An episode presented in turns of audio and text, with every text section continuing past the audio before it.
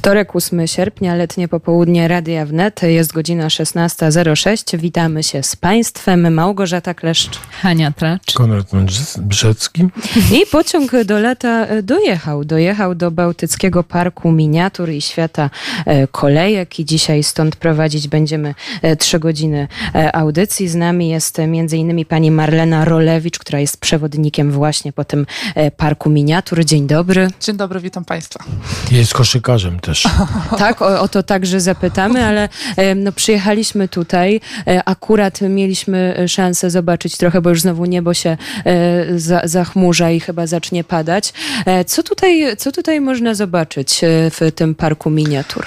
Mamy tutaj zabytki i budowle z dziewięciu państw, które mają dostęp do Morza Bałtyckiego. Na środku samego parku jest miniatura Bałtyku. Jest on tu pomniejszony 45 tysięcy razy, więc bardzo dużo, ale linia brzegowa, kształt tego morza, to wszystko jest zachowane. I my sobie spacerujemy tą linią brzegową dookoła, z państwa do państwa, zwiedzając właśnie różne zabytki. Te nasze budynki są pomniejszone 25-krotnie.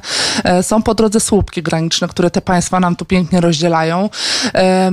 Taką dodatkową atrakcją jest makieta kolejek. Ona jest e, usytuowana na powierzchni 500 metrów kwadratowych. To fikcyjne miasteczka, tam są przeróżne scenki, jeżdżą pociągi, e, nie wiem, są góry, stok narciarski, strumyki, także tam miejsce powstało z myślą dla dzieciaczków, ale proszę mi wierzyć, tam nie tylko dzieci czas spędzają, e, także miejsce dla każdego. Jest na terenie kawiarnia, plac zabaw, sklepik z pamiątkami, także każdy znajdzie coś dla siebie. Jest zamek z Malborku. Jest zamek z Malborka, jest kościół w Trzęsaczu, możemy go zobaczyć chyba tylko u nas, taki w całej okazałości. E, jest katedra wileńska z Litwy, zamek kalmarski ze Szwecji, z Niemiec, brama brandenburska na przykład, czy też kolumna zwycięstwa, także naprawdę jest mnóstwo fajnych zabytków. Czy pani te zabytki widziała na żywo? Mm. Albo chociaż jakiś jeden? No, chyba tylko zamek książąt pomorskich w Szczecinie, szczerze, i latarnie ze Świnoujścia, bo też tutaj u nas jest. A tak, no to jeszcze trochę przede mną, niestety. Ale to jest niesamowite, że pani jako ko koszykarz zdecydowała się do, na pracę w Parku Miniatur. Czy to miało związek z, z właśnie z tym, że pani no, jest osobą no, nie najniższą, powiedzmy, i, i grała pani w taką, taką właśnie dyscyplinę sportową. Koszykarze wy, no, raczej nie są miniaturowi. No nie, tak jakoś się złożyło, tak jakoś losy się e, ułożyły. Kiedyś tu grupę dzieciaczków e, oprowadzałam i taka wysoka pani w parku miniatur pracuje, także było to dla nich śmieszne. No ja rozumiem, no tak, tak wyszło. Przynajmniej nikt mnie tutaj nie zgubi. Ale to park miniatur, ale także świat kolejek e, i mhm. my nawet czekaliśmy na pociąg chwilę. Przyjechał, chociaż się nie zatrzymał. nie zatrzymał się, to bo to był pośpieszny. A, to pośpieszny. Nie, nie zdążyliśmy Ale zapowiedzieli, że się zatrzyma. To ciekawe. Ale to nieważne. Co, jakaś ale... awaria musiała nastąpić ja, w takim ja, razie. Ale, ale, mnie to bardzo interesuje, bo tam jest taka niesamowita rzecz, która, no, większość z tych artefaktów, które tutaj widzimy, to są artefakty, które istnieją w rzeczywistości i widzimy je jeden do jednego. I nagle Fort Trump się pojawił. E, czy on e, istnieje naprawdę? No tak jak wspomniałam, to są fikcyjne miasteczka tam akurat na tych naszych kolejach, także to jest, e, można sobie wybrać, ktoś się pyta, czy to Alpy albo Himalaje. Mogą być Alpy, mogą być Himalaje, co kto sobie wymyśli, to to jest. A Fort Trump, tak dla uśmiechu, jest. Czyli w pracy tutaj w domu w Bałtyckim Parku Miniatur, a po pracy wciąż ten kosz, tak dla przyjemności? Nie, już, już, już, już niestety lata i nie tej kości chyba też już nie te, ale dzieci mam, wysokie będą. Także myślę, że temat koszykówki będzie się przewijał w naszym życiu.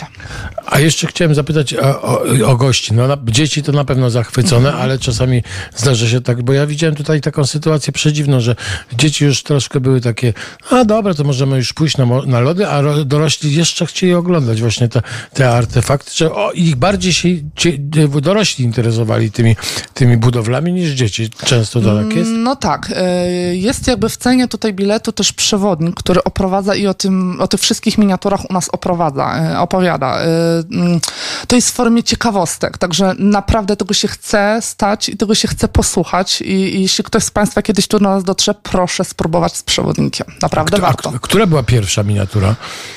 Oj, nie wiem. No, to później się może... Bałtyk na pewno, bo on już tam Bałtyk a, a, musiał a, a moje pytanie z kolei odwrotne, e, która najnowsza, bo od 2015 roku jest tutaj park Mhm. miniatur, e, przybywa, rozszerza się. Tak, y, staramy się dodawać coś nowego. Nie wiem, na otwarciu było chyba około 20 miniatur, w tej chwili mamy ich ponad 30, więc te miniatury dochodzą. E, najnowsza miniatura to jest kolumna zwycięstwa z Berlina. E, w tym roku mieliśmy dwie miniatury, które musieliśmy postawić od nowa. One, one już u nas były, ale niestety e, wymagały już takiej renowacji od nowa, od zera. Także dwie nowe miniatury są. Mówiła Pani o ciekawostkach, to możemy taką jedną ciekawostkę usłyszeć? Albo dwie. Ojej. Albo chociaż pół. Ale a propos, No, na nie przykład wiem, czego? najciekawszą ciekawostkę. No na przykład, że nie wiem, na przykład przyleciał na przykład e, Albatros i chciał porwać na przykład e, e, w dach, Figurkę. Albo dach to on przewrócił te dwie figurki, e, które omdlały tam które omdlały po drodze, no y, tutaj tak, omdlewają nasze figurki, niestety dzieci, które próbują za wszelką cenę wszystko dotknąć i, i także niestety te figurki rzeczywiście często u nas leżą. Staramy się je codziennie e, zbierać i stawiać na nowo, przyklejać je na nowo, ale no, no, no nie nadążamy za dzieciaczkami. No to ja jeszcze zahaczę, jak pani pozwoli, o ten fragment, albo może i nie fragment pani życia związanego z koszykówką. Jakieś medale tam stoją na szafce? E, Medale, to znaczy mm, ja swoją karierę koszykarską skończyłam we Francji i tam po drodze zaliczyłam dwa awanse z ligi niższych do tych wyższych i także to chyba taki mój największy sukces. Tu jeśli chodzi o Polskę, to grałam w kadrze polskiej, ale U20, także w tych niższych e, kadrach, a potem jakoś tak to wyszło, że wyjechałam z Polski. A tu jest zespół koszykarski e, w Świnoujściu, tak? Nie, w Świnoujściu nie ma. Ja zaczynałam w ogóle swoją karierę tu w Szczecinie, e, także tam zaczęłam grać w koszkówkę, potem wyniosłam się do Poznania, z Poznania do Bydgoszczy, z Bydgoszczy do Gdańska, mogłabym wymieniać i skończyłam A jak się nazywa ten zespół ze Szczecina? E, UKS to było 34 Szczecin wtedy. I skończyła pani w Międzyzdrojach, gdzie chyba pani jest dobrze, donikąd się pani nie wybiera, w e, parku miniatur, do którego oczywiście państwa także zapraszamy. E, Można e, w czasie przerwy z oglądania jednego budynku w drugi wpałaszować pysznego gofra, z, czy napić się szejka. I o tym miejscu opowiada nam pani Marlena Rolewicz, właśnie przewodnik po Bałtyckim Parku Miniatur. Bardzo dziękujemy za Ja rozmowę. również ślicznie dziękuję. A dojechaliśmy tu y, Meleksem czerwonym y, i całe Międzyzdroje zwiedziliśmy w ten sposób chyba. Tak mi się wydaje przynajmniej, że cofaliśmy się do przystanku początkowego, a y, jechaliśmy już przez znane nam miejsca, aż w końcu dojechaliśmy na obrzeża tak naprawdę Międzyzdrojów. Czy to się zgadza? E, Czy to się zgadza się? Zaraz zapytamy naszego kolejnego gościa. E, To jest oczywiście pan Andrzej Rywczyński, e, fotograf, także Ongiś, redaktor Głosu Szczecińskiego. Dzień dobry. Dzień dobry. No tutaj to jest, oczywiście moglibyśmy opowiadać dłużej o Parku Miniatur, ale chyba przede wszystkim Państwa tutaj zapraszamy, żeby Państwo sami zobaczyli to miejsce, ale porozmawiajmy o samych Międzyzdrojach, do których pan, pan się przeprowadził ze Świnoujścia.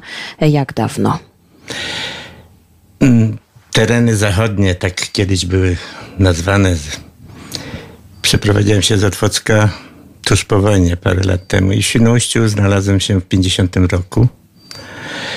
I tam w zasadzie całe lata młode, zawodowe spędziłem w Świnoujściu. Ale kiedy się przeprowadziłem, kiedy przeszedłem na emeryturę, zbudowałem dom tutaj na wzgórzu, nad, koło klifów, nad klifami. W zasadzie to są najpiękniejsze klify w Polsce, lubińskie klify. Y, 10 lat temu się wprowadziłem, bo takie było pytanie. I od tych 10 lat jestem szczęśliwy. Mieszkam w bardzo fajnym klimacie. Mamy tu klimat w zasadzie atlantycki, z czystym bardzo powietrzem, a cała otulina Parku Wolińskiego Narodowego Parku Wolińskiego, bo taka jest pełna nazwa, powoduje, że człowiek się dobrze czuje. W, w przyszłym miesiącu kończę 80 lat, a wyglądam prawdopodobnie, bo się Nie, no czuję... właśnie pan cofa się właśnie, cofa się, bo pan po prostu ten PESEL się... do tyłu się cofam, czy do przodu? Do tyłu się pan cofa. Normalnie jest, pan wygląda najwyżej na 48. No, bez przesady, wiek jest wiekiem, ale duchowo, zręcznościowo, w sensie, no i tak jeszcze umysł dobrze funkcjonuje i prawdopodobnie bo w rodzinie tak trochę, wcześniej mi trochę ludzie poumierali, ale to były inne czasy. I ja w tej chwili się staję takim pionierem wiekowym. I, I wczoraj przy okazji odwiedzin Świnoujścia udało nam się wpaść do zakładu fotograficznego, który pan założył, który pan otworzył w e, Świnoujściu. Porozmawialiśmy ze synem Sławomirem. E, może trochę e, o założeniu tego miejsca. No ciężko to by było w krótkim słowie. W każdym razie ja podjąłem pracę, bo tak się złożyły losy. Byliśmy w sumie biedni. Ojciec został, mama byli na Pawiaku, ojca później w późniejszym etapie zamordowano w Policach. Y, Warszawa, Otwoc, jestem z Otwocka, było to zniszczone, nie było co po prostu do garka włożyć i po wojnie zachęcano, żeby wyjechać i tak żeśmy się tu znaleźli. I w Świnoujściu podjąłem zawód y, mechanika silników okrętowych. Nawet zdobyłem y, mistrza pełnego w państwowych egzaminach, nie tam jakichś takich szuwarowo-bagiennych, jak to się mówi, po tutaj po naszym języku. Ale całe życie mnie pasjonował film i fotografia. Chodziłem na, na różne filmy, oglądałem, spisywałem, tak jak kobiety, dziewczyny kiedyś pamiętniki pisałem. I byłem współzałożycielem y, klubu filmowego Horyzont. Ale nie chciało mi się robić scenariuszy. Dla mnie było to za trudne wymyślać. I powiedziałem, że będę, was robi, będę wam robił fotosy, zdjęcia, do, tak jak się robi klasyczne filmy. No i tak się zaczęło. I polubiłem, robiłem, dokumentowałem zdjęcia. Weszłem w nutę dokumentalisty i zrobiłem tych zdjęć setki tysięcy. Ponad 400 tysięcy zeskanowałem i przekazałem do Państwowego Archiwum. Tak mi powiedzieli, że nie ma większych zbiorów jak moje w Polsce. To nie, żebym się samochwała w kącie stała, tylko to jest moja ciężka praca.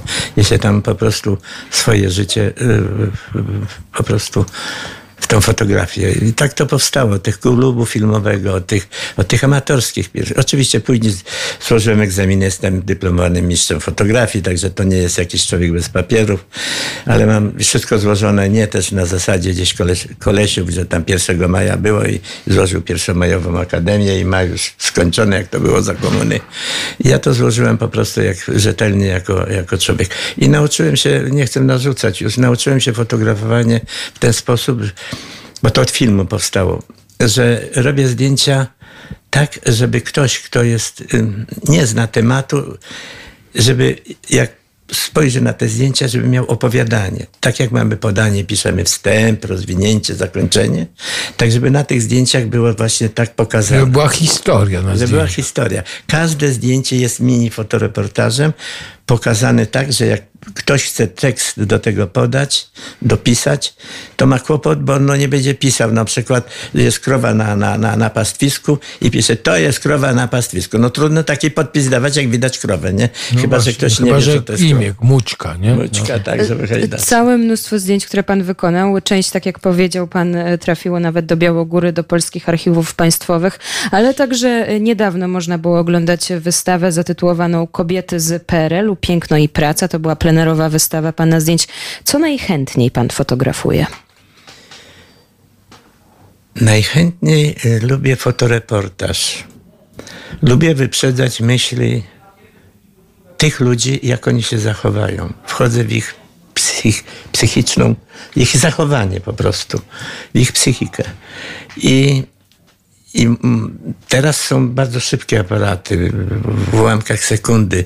Kiedyś takie nie były. Trochę to wolniej, trzeba film naciągnąć. Zawsze starałem się kupować taki aparat, żeby szybko korbką naciągnąć, przeciągnąć film, albo żeby silnik jakiś się napędzał. Zawsze chciałem wyprzedzać. Jak ktoś chciał się obrócić, to już naciskałem i go miałem w obrocie. Analizowałem sytuację i, i to była moja pasja. Ale będąc fotografem i pracowałem trochę w zakładzie fotograficznym, później powstał, stworzyłem zakład fotograficzny, który przekazałem synowi, mm, przechodząc na emeryturę, to y, dla mnie zawsze było życie. Życie dla mnie było wszystkim.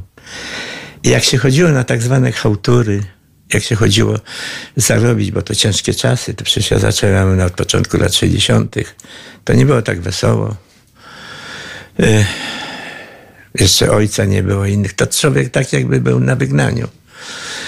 To trzeba było tych, tymi autorami czasami po nocach pracować, robić gdzieś po domach czasowych. Dobrze było, że, że mieszkałem w Świnoujściu. Tu było pełno ośrodków czasowych z całej Polski. Przychodzi, przyjeżdżali ludzie się wybawić, wyszaleć.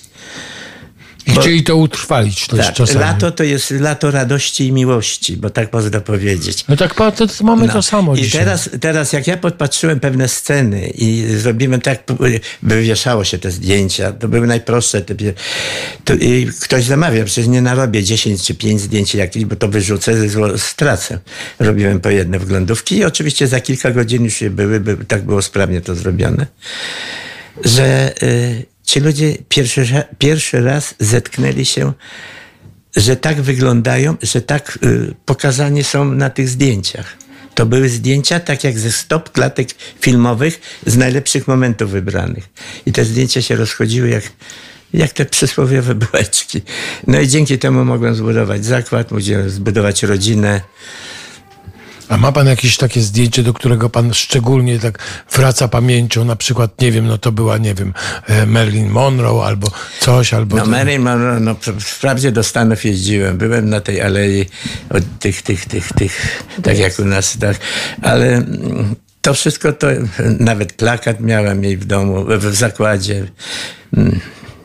No ale jej, rozumiem, że pan Ale- jej portretu ale- nie zrobił, ale y, chodzi mi o porównywalną emocjonalnie sytuację. To jest taka znaczy- Marilyn Monroe ze Taka właśnie, taka Właśnie w tym rzecz polega, że ja nie byłem typowym portreciarzem, ale się przygotowałem do tego dość dobrze. No, Ale już widać, że kobiety ważne dla pana jako, Były jako ważne, obiekty dlatego, że fotograficzne. Kobiety w życiu są ważne.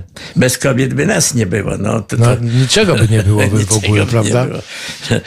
Mm, Ja bym wam chciał Państwu powiedzieć, że takiego typowego jednego nie mam. Bo robiłem Cała tak, seria była. taka seria. Ponieważ ja też byłem u Picassa, na przykład w Barcelonie, oglądałem jego pracę, interesowałem się. To był cholernie płodny, y, płodny y, malarz. I widziałem jego pierwsze, pierwsze materiały jako dzieciaka. To były tak realistyczne, tak zrobione, że ja fotografię bym nie, nie zrobił. Ponieważ on pokazał mięśnie, to nawet co pod skórą było. Opowiadam jeden fragment. Nie, jest, nie znam się na tym dobrze, więc y, mogę jakieś głupoty mówić.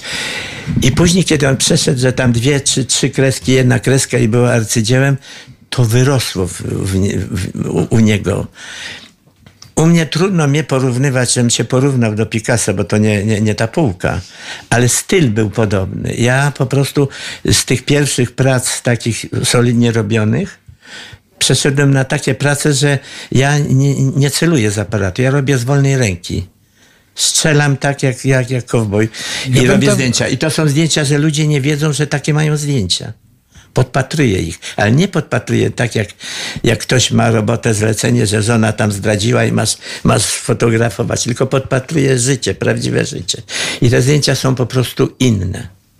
To są ludzie, y, ale także krajobrazy i y, wiemy, że y, pan bardzo chętnie fotografował naturę, Świnoujście i okolice, ale Świnoujście się zmienia, tak jak się zmienia większość miast w Polsce, być może wszędzie dookoła i trochę przybywa betonu, trochę przybywa wysokich budynków. Teraz myśli pan, że z taką samą przyjemnością by pan fotografował Świnoujście? Właśnie tragedia. Uciekłem z tego. Y, Moja psychika y, została trochę naruszona y, losami naturalnymi wojny. Urodziłem się w 1943 roku, przecież ojca straciłem. I później wszelkie inne rzeczy, trudno moją biografię teraz jej opowiadać, powodują, że mam taką dużą wrażliwość, że nawet ludzie o tym nie wiedzą. Uciekł pan do Międzyzdrojów i tutaj plakietka nawet jest przyczepiona z kotwicą, flaga Ukrainy, słoneczko 70 lat Międzyzdrojów i takie przyjemne pan ma tutaj gdzieś gniazdko, właśnie takie jeszcze wśród natury, gdzieś w jakiejś e, dolinie, że pan ma taki też dobry punkt obserwacyjny. Tak, jako młody chłopak y, y, tak, były omegi, takie żaglówki. Takimi żaglówkami starą świną, tą krainą 44 wysp, gdzie do pierwszego opracowania były użyte moje zdjęcia do książki wydanej w Poznaniu. Y, I tą starą świną ja nie miałem y, y, sternika patentu, kolega miał. I on właśnie mnie tu wprowadził i tymi, tymi zakątkami krainy 44 wysp przypływałem do tego klifu, gdzie teraz mam dom. To e, em, zrobimy tutaj chwilową przerwę e, muzyczną. Z nami przez chwilę e, David Bowie i za chwilę wracamy do rozmowy. Słuchają Państwo Radia Wnet. Jest godzina 16.31. Jesteśmy w Bałtyckim Parku Miniatur w Międzyzdrojach, a z nami pan Andrzej Rywczyński, e, fotograf, wieloletni mieszkaniec Świnoujścia, chociaż od niedawna Międzyzdrojów. I tutaj e, można zobaczyć e, przechadzające się pary, trzymające się za rękę, które wędrują po, po molo, które wędrują brzegiem plaży, ale nie ma plaży nudystów. A kiedyś była. No tak. I to jest, to jest Powstała specjalna stacja Lubiewo, ma fajną nazwę, Lubiewo. Ta stacja kolejowa jest tuż za Międzyzdrojami, jak się jedzie w kierunku Świnoujścia. To jest przystanek dla ludzi, którzy y, z okolic Poznania, Szczecina chcą dojechać do plaży spokojnej, bez ludzi. Bez tłoku, przepraszam, bez tłoku. I ta plaża jest około 2 km na zachód od tej naszej plaży, od tych tu w Międzyzdrojach, nawet 3 km od mola. I kiedyś, kiedyś, bardzo dawno temu, kiedy mm, powstała piosenka Chałupy, um, well, Welcome to. tak. Yy, yy, Wodecki śpiewał. Też robiłem mu masę zdjęć. Pa- Padł taki pomysł, albo równolegle, nie, tego nie wiem dokładnie, że tu jest taka pustka, ponieważ plaże były bardzo mocno pilnowane, żebyśmy nie uciekli do Szwecji. Nocą były bronowane, kiedyś jeszcze konikami. Jakieś 5 metrów od, od brzegu były bronowane, żeby fala nie, nie, nie, tego, nie, nie, nie, zniszczyła tych śladów bron. I patrzyli w opiście, czy ktoś nie ucieka. Więc w ogóle nikt nie zapuszczał się w tą plażę tam w stronę Świnoujścia. I w tym, i w tym właśnie tam powstała plaża nudystów. A ja tylko słyszałem, że, bo to mnie, to, żebym nie zapomniał, że nawet były zabronione e, kaczki do, do pływania dla dzieci i że, żeby właśnie dzieci nie uciekły do Szwecji. To, no to tak, prawda? wszystkie, wszystkie dmuchane, wszystkie typu pontonowe, wszystkie coś, co można było się utrzymać. Y, W stanie wojennym to nic nie można było. Nawet koła ratunkowe po, po, były poblokowane, były pod kluczami. Ludzie, sobie wyobraźcie, ktoś się topi, koła ratunkowe jest o, zablokowane. No, tak się bali, żeby jakiś Polak nie uciekł do Szwecji, bo się Polska rozsypie. No to jest, to jest tragedia. Ale wracamy do tych plaży. do nudystów. Golasów Do wracamy. Golasów, tak. Tych, tych, tam tekstylnie nie chodzili, więc i teraz jakbyśmy wysiedli, bo ta przystanek działa, jest nawet wyremontowany za unijne pieniądze. Ale tak zarósł ten kawałek lasu, tam jest 300-400 metrów przejścia do, przez piękny las. Nie ma ludzi, ptaszki śpiewają, no coś pięknego. Idzie się na plażę, gdzie się, jest, jest się Panem i Bogiem na tej plaży. Dzisiaj, teraz. No nie chodzi w dzisiejszą pogodę, bo trochę pada. A wtedy w ogóle nie było ludzi, tylko sami nudyści. Dlaczego? Bo w opiści nie puszczali, bo kiedy były wojska ochrony pogranicza. No i jako ciekawostka taka prawdziwa, to na te posterunki tych wojsk ochrony pogranicza żołnierze się pchali za wszelką cenę, ponieważ mieli bardzo silne lornetki, które miały ściągać tych ucie- uciekających na kaczkach do Szwecji Polaków. To oni nie kierowali na morze, tam sobie ludzie mogli uciekać, tylko na, te, na tą plażę nudystów. No, chłopak jak w wojsku jest ileś tam pół roku, rok, no to jak sobie popatrzy trochę na nudystów, to może mu lżej. Tak, to... no, tak, ale czy do, nudyści też, y, czy wopiści musieli zdejmować te mundury i na Nie, patrole chodzili? Nie. Nie, nie, oni byli skar- tekstylni, oni byli tekstylni. Tak. Im ponoć nie wolno było, no ale tam już y, kadra wyższa wiedziała, że no niech sobie trochę popatrzą. ale Adama kadra, i Ewę podglądali. a, kadra wyższa może chodziła na golasa, nie? No, no trudno mi powiedzieć. Ja mam małe doświadczenie, bo mieszkałem w tym czasie w Świnoujściu i, i chodziłem na plażę nudystów, która była pomiędzy Świnoujściem a Międzyzdrojem, a, a Albekiem, a Albekiem. Tam, tam właśnie między granicą w Świnoujściu a Albekiem. Jak otworzyli nam granicę, to tam dla mnie był szok, bo, bo to tak trochę, trochę to było tak e, dla mnie niesmaczne, bo osoby koło dziewięćdziesiątki też latały na Golasa, więc to tak jakoś nie, nie za bardzo to wyglądało, a jeszcze byłem trochę młodszy wtedy, jeszcze nie mogłem się przyzwyczaić. Pan akurat na własnej skórze od wielu lat sprawdza e, wodę w Bałtyku. E, Czy zauważył pan, że się troszkę ocieplił ten nasz Bałtyk? Jak przyjeżdża, przyjechałem do Świnoujścia, to mama za, zabrała ze sobą takie saneczki piękne. One były robione na wzór saneczek wyczynowych, sportowych do ćwiczeń. Niskie, rozsuwane. y, y, ten cały wkład stalowy był półokrągły. Ja tymi sankami robiłem rewelacje, bo one wszędzie zajmowały pierwsze miejsca. I, i było, można było tymi saneczkami niemal całą zimę gdzieś się po prostu bawić, jeździć, ślizgać.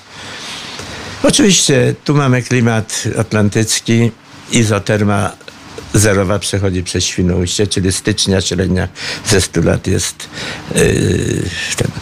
Ale były, były takie zimy, gdzie zamarzł cały kanał, gdzie Perkun, taki holownik, przypłynął z Anglii akurat w dniu, w dniu kiedy, kiedy ten zator się zrobił, gdzie Świnoujście było odcięte na 6 tygodni, gdzie statki utknęły i po lodzie się schodziło na ląd. I wtedy restauracje i panie, które tam towarzyszyły, miały obfitełowy, bo ci ludzie to byli zagramaniczni, czyli ludzie, którzy mieli dolara, to dla nich było nic Dewizowi, tak? dewizowi, a u nas na dolara wtedy się trzeba było pracować cały miesiąc. E, Nie, cały dzień, przepraszam. Cały dzień na dolara. Więc dla niego obcokrajowiec mógł sobie wziąć dolara, podpalić sobie papierosa, a człowiek mi Holender. Chciałem sobie trochę tam przekląć. Ja muszę cały miesiąc na to pracować. Wtedy świadomość przychodziła. I te zimy były wtedy, y, oczywiście raz były większe, raz mniejsze, ale były. Dzisiaj mamy, pani się zapytała, jak z tą wodą. Dzisiaj, dzisiaj mamy coś takiego, że cały sezon się przedłuża. Kiedyś po 15 sierpnia robiło się pusto. 25 sierpnia już było. To było coś, coś Wiocha zabita dechami, można tak dodać. Nie było nikogo na promenadzie.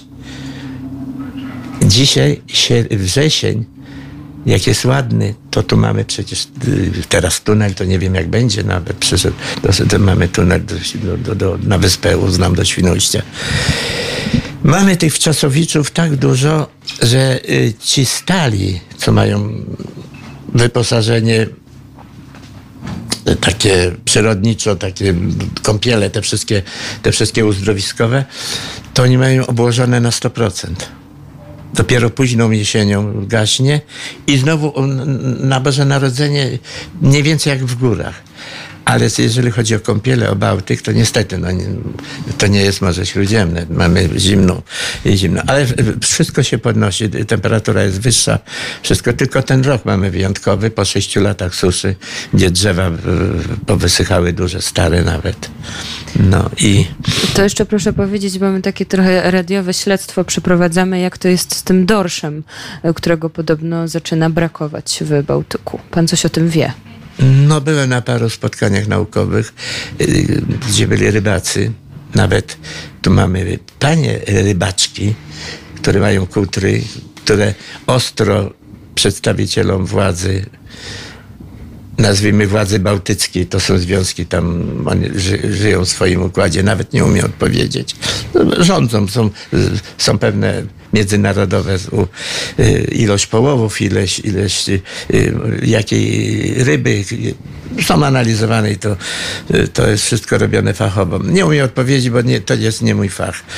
Ale y, ogólnie powiem, że został przełowiony Bałtyk przez y, tak zwane y, paszowce. Y, duńskie duże kutry, które miały takie duże włoki, takie duże sieci szerokie, półkilometrowe i wszystko zgarniały, ale zgar i miały y, tak zgarniały, że zgarniały tą drobnicę, która szła na mączkę i karmiono ryby. Y, karmiono y, hodowlę świń. Świnie y, duńskie są dokarmiane mączką rybną.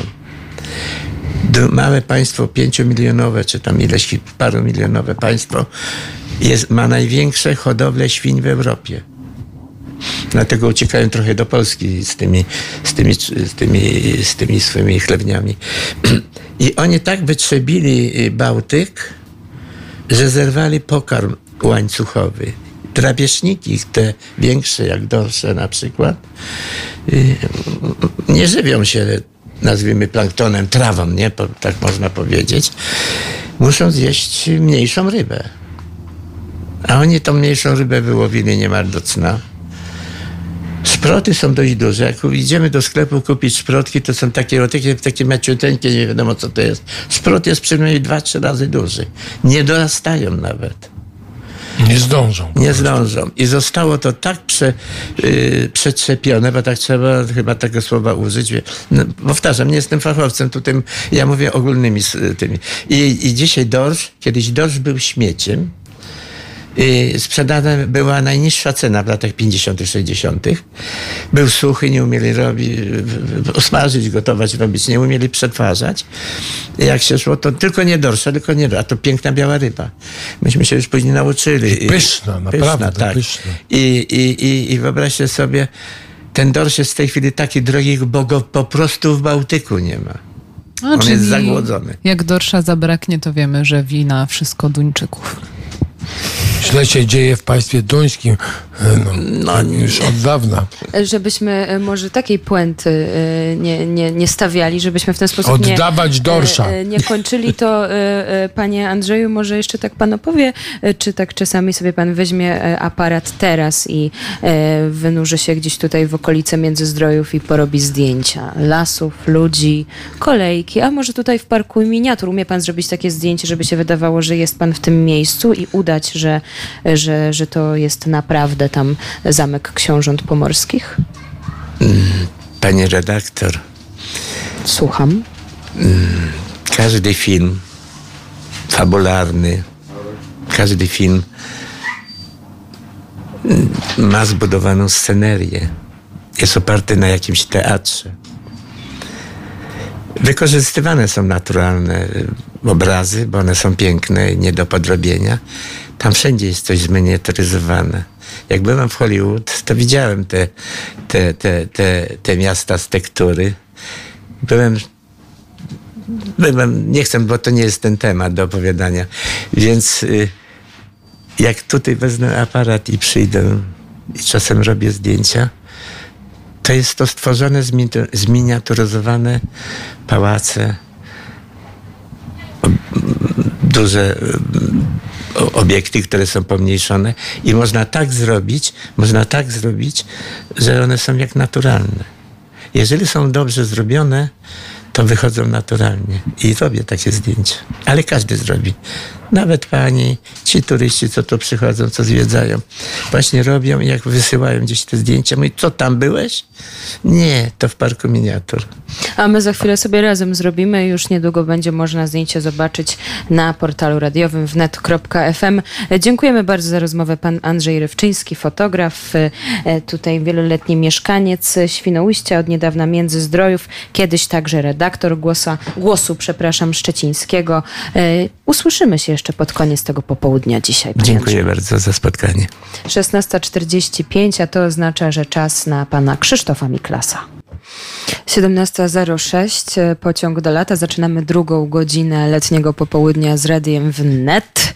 Jesteśmy w Międzyzdrojach, w e, Parku Bałtyckim, Parku Miniatur. Słońce wyszło, przed chwilą e, zdążyliśmy w czasie wiadomości zjeść pyszne lody.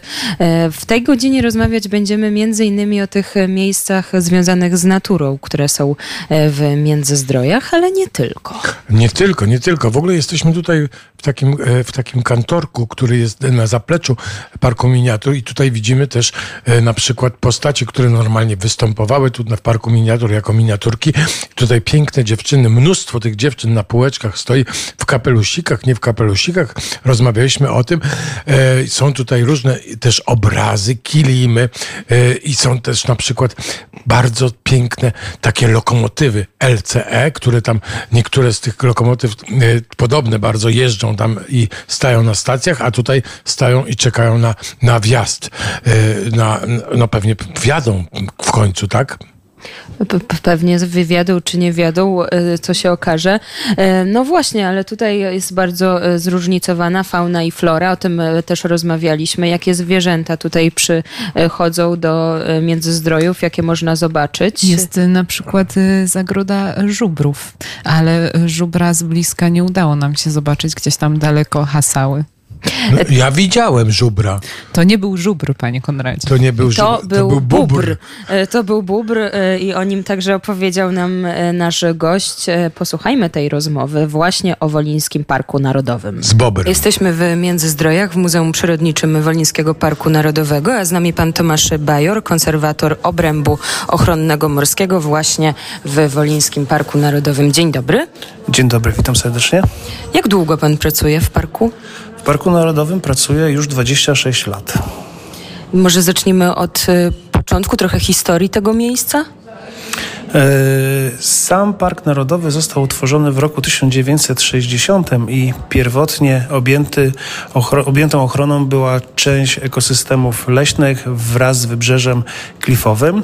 Od roku 1996 roku, to znaczy od momentu, kiedy Park Narodowy został poszerzony o wody Zatoki Pomorskiej, o obszar wstecznej delty Świny, e, obejmuje obecnie 11 tysięcy hektarów powierzchni i jest e, w zasadzie parkiem o charakterze morskim, dlatego że y, większość ekosystemów, czy większość, połowa tych ekosystemów Wolińskiego Parku Narodowego to są właśnie wody morskie. Czyli ma pan dużo pracy w tym miejscu?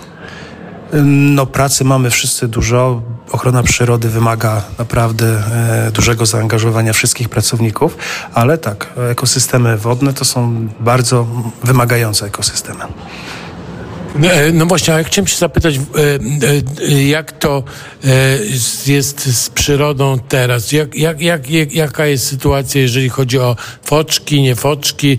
Czy one się dobrze czują, generalnie rzecz biorąc? czy jest tych zwierząt więcej, czy mniej, czy jest degradacja, no bo generalnie rzecz biorąc mamy do czynienia z taką narracją, że przyroda ginie. Jak, jak wygląda w ogóle sytuacja właśnie ze zwierzaczkami i z roślinnością tutaj e, na terenie parku i wokół? Wieloletni okres pracy, który tutaj spędziłem w Wolińskim Parku Narodowym pozwala mi zauważyć zmiany, jakie zachodzą tutaj w naszym regionie. Cały obszar jest objęty tak zwanymi zabiegami ochrony czynnej, ewentualnie zabiegami, e, e, ewentualnie ochroną ścisłą, ale ta nasza praca należy zauważyć, że przynosi efekty. Podejrzewam, że to też, że tak powiem, jest globalne działanie, ale to, o co Pan pytał, na przykład foki, e, tak, widzimy widzimy, że tak powiem, zwiększenie się populacji tych, tego gatunku, co też daje się zauważyć na naszych plażach. Aczkolwiek w tym okresie, kiedy my je widzimy, głównym problemem jest tutaj turystyka i obecność, i obecność ludzi. Zwierzęta te wymagają miejsc do odpoczynku, ale też wychodzimy naprzeciw tym wymaganiom. Mamy miejsca udostępnione do turystyki, mamy wyznaczone plaże, ale mamy też takie miejsca, gdzie te, gdzie te obszary są nie, nie, nie, nie i te zwierzęta mogą w tych miejscach mm, odpoczywać. Jak wygląda dzień Pana pracy? Przychodzi Pan do parku i od czego Pan zaczyna? Czy może coś, bez czego się nie może obejść, co Pan musi wykonać? No to jest dosyć ciężkie pytanie, bo mogłoby się wydawać, że to jest stricte praca terenowa, jednak, jednak nie do końca tak jest. Ta nasza praca wymaga, że tak powiem, e, dużego myślenia i to myślenia naprzód, współpracy z wieloma organizacjami, czy państwowymi, czy samorządowymi. Dla przykładu mogę podać tutaj na przykład to, że głównym takim zabiegiem ochrony czynnej naszych obszarów jest udostępnianie tego obszaru czy też do połowów, czy też do rekreacji, e, czy też do połowów, e, do połowów rybackich. E, wymagało to z naszej strony, że tak powiem, wielu uzgodnień na wielu szczeblach, mm, między innymi czy z Ministerstwem Rybołówstwa, Ministerstwem odpowiedzialnym za rybołówstwo, czy Okręgowym Inspektoratem Rybołówstwa Morskiego. Wprowadziliśmy ograniczenia limitowe, jakościowe i przestrzenne na tych, dla, dla tych łodzi i to są też te prace, które musieliśmy wykonywać, że tak powiem, w długim okresie i one wymagały może nie prac terenowych, ale takich prac biurowych i spotkania z wieloma, z wieloma organizacjami, tak jak wspomniałem wcześniej. To jest tylko przykład. Tak? Takich, do takich rutynowych czynności to oczywiście należą prace monitoringowe, czyli obserwacje czy zwierzyny, czy fauny, czy określanie zbiorowisk roślinnych, no plus też zadania bieżące, które się tutaj nam trafiają, no, różnego, różnego, różnego rodzaju. Można śmiało na przykład przyda podać przykład zeszłorocznego, zeszłorocznego wyłączenia wód Zalewu Szczecińskiego i Odry. Mamy tutaj, mówimy tutaj o tych, o tych złotych algach i zatruciu. No wtedy też mieliśmy prace związane z oczywiście z pilnowaniem tych obszarów wodnych. Należy zauważyć, że obszary wodne to nie tylko sama woda, ale także ekosystemy nieleśne, które wchodzą tutaj w skład tego obrębu, a w szczególności wste Wyspy Wstecznej Delty Świny, a tam znowu prowadzimy zabiegi ochrony czynnej polegające między innymi czy na wypasie, czy, czy, czy, czy też na koszeniach i to są też prace, które musimy dozorować. Ja chciałem się zapytać o stan wód Bałtyku, tak? O sprawę zasolenia, tak? Zanieczyszczenia i tak dalej, bo to wszystko nas interesuje bardzo i, i niepokoi. Jakby sprzeczne mamy informacje odnośnie czystości Bałtyku, czy on jest czystszy niż 10 lat temu, czy jest, idziemy w dobrym kierunku, czy y, zasolenie jest, y, jakby zmienia się zasolenie, na, co, co oczywiście wpływa na to, jakie są ryby i tak dalej, i tak dalej. Odnośnie tych, tych, tych sytuacji właśnie y, wód bałtyckich, czy mamy się powody do martwienia się, czy nie mamy? Odniosę się tutaj do wód parku. Jeżeli spojrzymy sobie na mm, powiedzmy obszar objęty ochroną parków narodowych Morza Bałtyckiego, to zauważą Państwo, że to są bardzo niewielkie obszary, bo to są obszary tutaj na Zatoce Pomorskiej Wolickiego Parku Narodowego. Jedna mila morska na, długo, na odcinku około 17 km długości, no i dwie mile morskie na odcinku około 30 km na obszarze Słowińskiego Parku Narodowego. To są te dwa obszary objęte tak, tak zwaną najwyższą formą ochroną przyrody. Inne formy ochrony przyrody na Bałtyku to są obszary naturowe. A to pytanie, które pan zadał o stan Bałtyku, no to jest problem, jak wiemy, oczywiście bardzo mocno złożony, bo jeżeli będziemy chcieli określić stan Bałtyku, to musimy sobie zdawać sprawę, że to nie tylko my, jako nasz kraj, tylko jesteśmy małą częścią, która oddziaływuje na ten Bałtyk, tak? I te wieloletnie działania, dobre, niedobre krajów leżących wokół Morza Bałtyckiego, no niestety chyba nie przyniosły, że tak powiem, dobrych, dobrych efektów. Próbujemy to naprawiać. Też wspominał Pan tutaj na przykład o tym dorszu, to wiemy oczywiście, że, że, że, mamy, że mamy kłopoty związane tutaj z, zanikiem tarlisk i, miejsc bytowania tego gatunku, a to się wiąże przede wszystkim z tworzeniem tak zwanych przy, tych, tych przyduch stref beztlenowych w obszarze Bałtyku na obszar na głębokości około 30-40 metrów głębokości, czyli miejscach tam, gdzie dorsz potrzebuje miejsc do swojego rozrodu. Tych miejsc zaczyna brakować, stąd też na przykład jest zmniejszona ta populacja. Tak?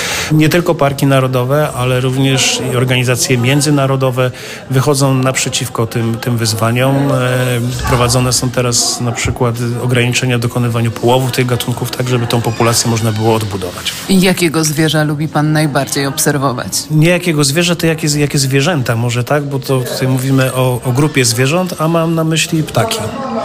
E, szczególnie te ptaki zimujące u nas na terenie parku.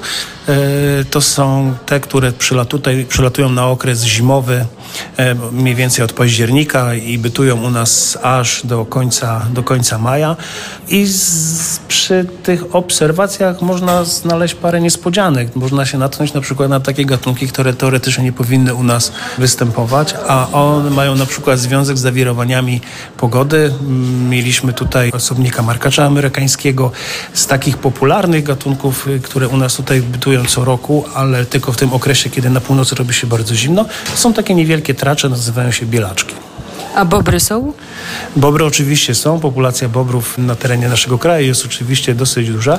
Pamiętam przy moją pierwszą przygodę z bobrami, kiedy, że tak powiem, nastąpiło odnowienie tej populacji. To był rok 2004, kiedy znalazłem pierwszą gałąź nadgryzioną przez bobra. Było to dosyć duże wydarzenie. Bardzo się cieszyliśmy, że ten gatunek do nas wrócił, a w tej chwili jest osobnikiem nader popularnym.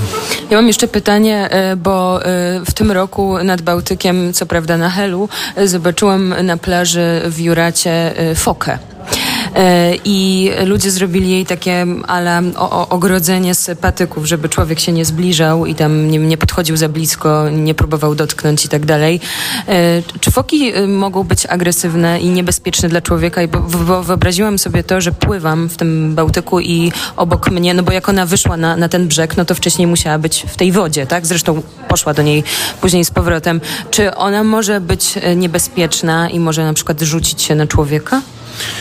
No, trzeba mieć na uwadze to, że każde zwierzę ma swoje zachowania. Ogólnie foki są dosyć przyjaznymi zwierzętami, ale w pewnego, w pewnego rodzaju okolicznościach istnieje duże prawdopodobieństwo, że foka mogłaby mm, chcące lub niechcące zrobić krzywdę, czy w obronie młodego, czy nawet w obronie siebie samej, e, źle odbierając nasze intencje. Także raczej zalecamy, żeby się do takich zwierząt nie zbliżać. Należy mieć też na uwadze, to są zwierzęta, które, drapieżniki, które odżywiają się rybami i ich e, zęby naprawdę są ostre i przy spotkaniu takim można, można, można no, że tak powiem, e, uszkodzić się dosyć, dosyć, dosyć mocno. Także jeszcze raz podkreślam, że jeżeli spotkamy takie zwierzę na plaży, to powinniśmy zostawić je w spokoju. Ewentualnie możemy też powiadomić e, patrol WWF-u, który na przykład, tak jak pani mówiła wcześniej, dokona takiego ogrodzenia i, i, i, i pozwoli na to, żeby to zwierzę sobie mogło odpocząć.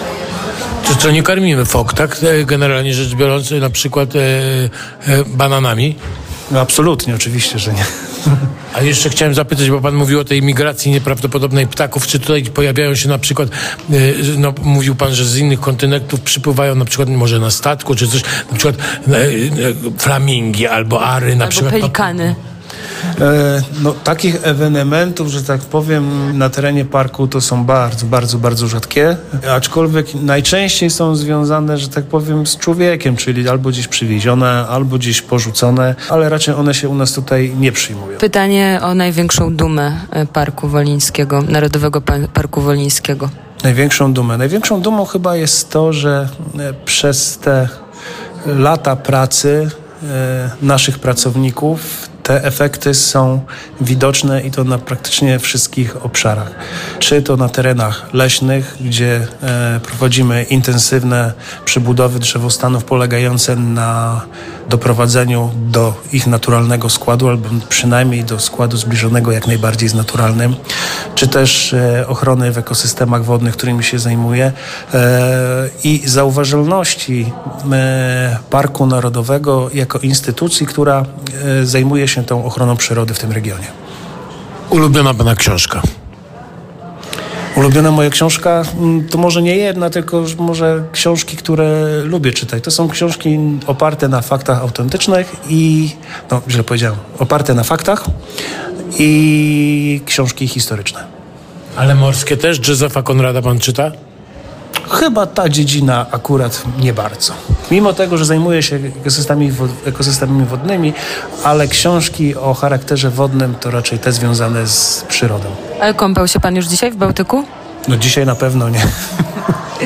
dziękujemy Ale bardzo. lubi się pan kąpać w Bałtyku w ogóle? No naturalnie, oczywiście. Bardzo dziękujemy i oczywiście zapraszamy państwa do Wolińskiego Parku Narodowego w Międzyzdrojach. Dziękuję serdecznie. Są żubry, są foki, są bobry, jest dużo, dużo zwierząt i e, jakby się tak stało, że któryś z nich na przykład e, złamie łapę albo wyrządzi sobie jakąś inną szkodę, to jest także takie miejsce, taki ośrodek rehabilitacji Dziki. E, dzikich zwierząt. Zgadza się pani Andrzeju? Tak, zgadzam się, zgadza się. I to ostatnio trafiły tam, trafiła tam pewna para bocianów, choć one tam się poznały, w tym ośrodku. Opowie pan tę historię? Tak, to kiedyś założycielem jest w zasadzie zasadzie Piotr Barański, już nie żyjący. Y, I Piotr Barański niedawno zmarł, ale jego żona przejęła, jak to się mówi, pałeczkę, wszystkie dokumenty sobie powyrabiała. Najważniejsze było prawo jazdy. No i ona teraz z całej wyspy Wolin zbiera tych, te, te, te, te ran- ranione, okaleczone zwierzęta. Tam przeróżne, wszystkie są. No i ostatnio do mnie zadzwoniła, bo, bo po śmierci to tak za bardzo nie, y, Piotra nie było. Tam przeważnie o, o te, o, nasze bieliki były piękne loty, pu- puszczane, jak to radość, jak się kąpie. Ja to wszystko fotografowałem, ale to było 2, 3, 5 lat temu. No teraz i mówi, panie Andrzeju, mam, mam ciekawą sytuację. Ja mówię, co? No mam, mam już nie pamiętam imion. Oni, są, oni są nazywane, bo to są domownniki, chodzą między nogami. Mam dwa bociany. Bociana mam 5 lat, bez skrzydła chyba prawego, a bocianicę mam y, 3 lata lewego. I się dogadali.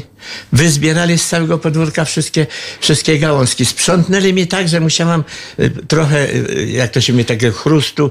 Nabałaganić z nabałaganić, powrotem. żeby oni sobie pobrali i skończyli to gniazdo. One, było chyba pięć, czy tam cztery, czy pięć, bo już nie pamiętam, jajek i ona wysiadywała. Ten, sta, ten bocian przynosił w dzióbku jedzenie, żeby nie wstała, żeby te jajeczka wy, wysiedzieć i tak dalej. No ale No rycerz. okres, okres minął, nic, nie ma, nie ma. Poszedł, poszłam tam, ona mówi, poszłam tam sprawdzić, nie, okazuje się, że to są zbuki. Ten biedny, ten, ten, ten, ten samiec, nie mając y, tego skrzydła, nie był fizycznie w stanie po prostu, y, y, jak to się mówi, do tych... Dokończyć zadania. Dokończyć No do- zadania i, i to były po prostu nie, niezapłodnione Ale jajka. miłość była, Ale wielka. miłość była, wysiedzane było i było. Ale to jeszcze nie wszystko, mój panie Andrzeju. Mam ciekawe historie y, drapieżnika y, myszołowa. Piękny, dorodny myszołów. A jakie to? No, znajomy leśniczy y, z Dargobądza, to w środku tutaj wyspy, zobaczył przy, y, przy trójce naszej tej, tej międzynarodowej trasie, gdzie teraz remontują, a remontują to kopią, a jak kopią, to te myszy, szczury, wsz- nie, to, to nie, tam szczurów nie ma. Wszelkie nornice, wszelkie wylatują i oni tam łapią. No i się tak zafascynował prawdo- prawdopodobnie y, y, ten myszołów, że chwycił może ofiarę lub atakował ofiarę i samochód przyjechał dość dużą szybkością i uderzył w niego i złamał skrzydło. I ten, ten leśniczy przyniósł, już było późne po południu, przyniósł tego, tego, mówi, może się da uratować. No niestety, mówi teraz już trudno y, y, do weterynarza, bo weterynarz trochę dalej mieszka. Mówi, rano to załatwię. No i rano wstała, musiała to wszystko obrządzić, jak to się mówi, nakarmić, bo też zwierzęta o świcie się karmi. I patrzy, skrzydło leży z boku. Co się stało? Okazało się, że myszołów sam sobie amputował to skrzydełko. I prawdopodobnie on by poszedł, jak to się mówi, do uśpienia, bo jeżeli zwierzę nie, nie da rady wyleczyć, to się usypia. Takie są przepisy. Ale mówi, jak ty taki bohater, to ona mówi, nie, zostaniesz u mnie. Tak jak te bociany dwa, bez skrzydeł, on bez skrzydeł.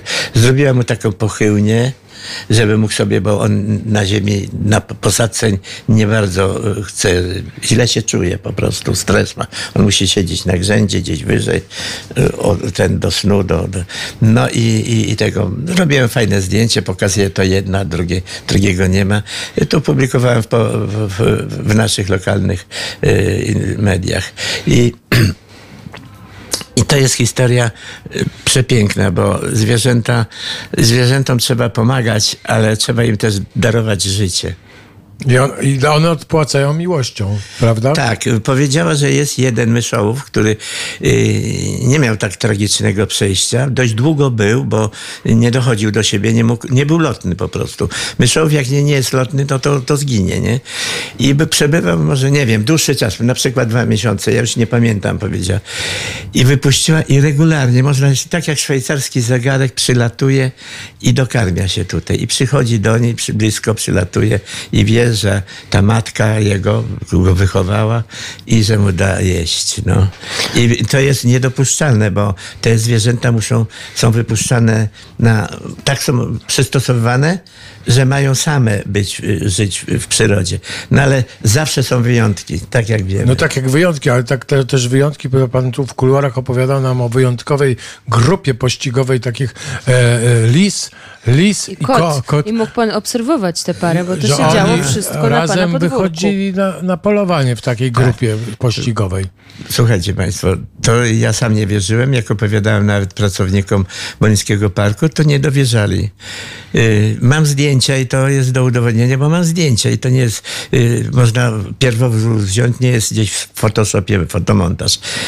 W nocy któregoś dnia wstałem, jak to czasem bywa, yy, do toalety i patrzę, kot jest tak akurat, lampa dość oświetla ulicę i kota widzę, nie? Ale na, na, na tym, na słupku u sąsiada. Te słupki jeszcze stare, te z cementowni takiej, bo tu mieliśmy cementownię takie klasyczne. Fajnie się na tym siedzi, jak na, na bocianim gniaździe, gnieździe. Ale patrzę niżej, kilka metrów, dwa, trzy, cztery metry, y, lis jest. Lis jest. No i, i mówię tak. No choroba, kot z lisem, coś tam gdzieś nie gra. Mówi ktoś, chyba ktoś mu w drogę y, y, o, o ten okręg polowania im wszedł i ktoś będzie teraz jakaś, jakaś sytuacja Awa, będzie. awa, awa, awantura. może. Jakaś awantura. Ale patrzę, ogonem tak ładnie ciach, ciach macha. Tak się fajnie mówię, coś jest nie tak, mówię. Se, tak się obserwują. Za chwilę patrzę, ale to nie chwila, to dość długa chwila, gdzieś 3-4 minuty, może dłużej, może krócej. To było dość dawno, to było gdzieś w 2014 czy którymś roku. Patrzę z góry biegnie drugi lis, taki, który miał y, uszkodzoną sierść. Coś jadł, coś nie tak i gubił tą sierść, było lato. Taki wyglądał jakby, jakby schorowany. Łachmyta. Taka łachmyta, no.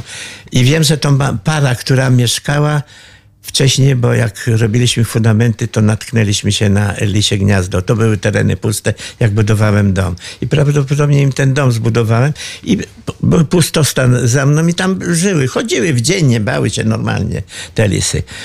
No i ja patrzę, on dołącza i cała trójka zeszła na dół, a na dole tam w trzcinach y, są dzikie kaczki, gęsi, jak łabędzie, inne tam są. I, i prawdopodobnie któryś z nich na, zagania te, te, te, te ptaki, drugi łapie i oni się już zgrali. Ale nie poszedłem w nocy tam zobaczyć, podejrzeć, jak oni te łowy, ale równo poszli tak jak wojsko y, y, jeden za drugim. No taka trójka bojowa. Taka no, trójka bojowa. No, no, y, rzeczy są nie do pomyślenia. Poza tym, y, y, tam gdzie mam swoją, swoją dom, gdzie zbudowałem na mojej działce, to jest troszeczkę taka większa działka, i jest trochę drzew, każde drzewo, jest duża różnorodność. Więc mam problemy, bo z tego Wolińskiego Parku przychodzi bardzo dużo zwierzyny. Do sąsiada, który mieszka niżej, ma niższy płot, to tam i, i, i jeleń na, narobi kłopotów, po, podniszczy korę, ale w nagrodę na przykład poroże zostawi. Mnie nie zostawił choroba, ale do mnie nie wszedł, bo mam wyższy płot. A Ale- kto przychodzi a- do pana? Był bubr? No bo pszczół nie przychodzi, ale przychodzą różne zwierzęta, a tych prostych, takie jak, zwie, jak jeże, jak tam, to pełno. Mam, mam na przykład y, padalce, to są beznożne jaszczurki. To tego mam bez liku, ale to jest mięso armatnie dla drapieżników. One są słabo się poruszają i, i, i żywotność jest krótka tych, tych, tych. Czy jak takie dobre powietrze, no to oczywiście, że zwierzęta też chętnie e, żyją w takim Tak, bo się miejscu, chemii- a pan tak, e, tylko uwaga używa. na kleszcze. To uwaga na U kleszcze. mnie tych kleszczy nie ma, bo mam cholernie dużo ptaków. Wyobraźcie sobie, ptaki przychodzą, elewacje, wszystko mnie czyszczą. Wróble, te przysłowiowe wróble obchodzą, jak już jakieś jest tak dużo się namnożyło, zwłaszcza te, te, te, te mazurki, takie mniejsze, poróżne, się na, my nazywamy mazurki, nie wiem jak się, ja nie znam się na tym dobrze, to ich tak się namnożyło, że są takie szkodniki, że wyjadają wszystkie y, winogrona, że muszę siatkami y, okładać i tak, i tak dalej, i tak dalej. Żrą wszystko. W tej chwili szpaki jedzą wszystko. Nigdy nie jadły nawet brzoskwinie. Wszystko jedzą. Jabłka, wszystko. Głód jest. Tak jak te, te opowiadałem o tych rybach, to jest nadmiar tego, tych zwierząt. No i, i, i wyobraźcie sobie, te ptaki prawdopodobnie y, też się dobierają do tych, do tych pajęczaków. Wszystkie pająki, które są, ich jest dużo i przychodzi ta jesień i ja bym chciał, żeby ta pajęczyna się ciągnęła, to miejscami gdzieś jest, gdzie, nie, gdzie one się nie dobiorą i nie wybiorą. Wyczyszczają wszystko. Wróble, te zwykłe wróble, a sikorek trochę mniej, bo nie wiem, co się stało, pryskają czy coś. A to wszystko obserwuje e, przez szybę swojego domu pan Andrzej Rywczyński właśnie w Międzyzdrojach. E, Zrobimy chwilę e, przerwy na muzykę i to będzie wokalista, którego także pan wybrał, Bill Haley. Dlaczego ten wybór? Wychowałem się w tamtym czasie. Słuchamy.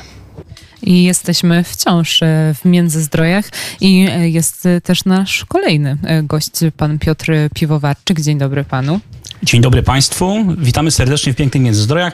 No prawie stolicy Wyspy Wolin. Mówię prawie, bo niektórzy uważają, że stolicą Wyspy Wolin jest Wolin, ale są też tacy, którzy uważają, że stolicą Wyspy Wolin są jednak Międzyzdroje.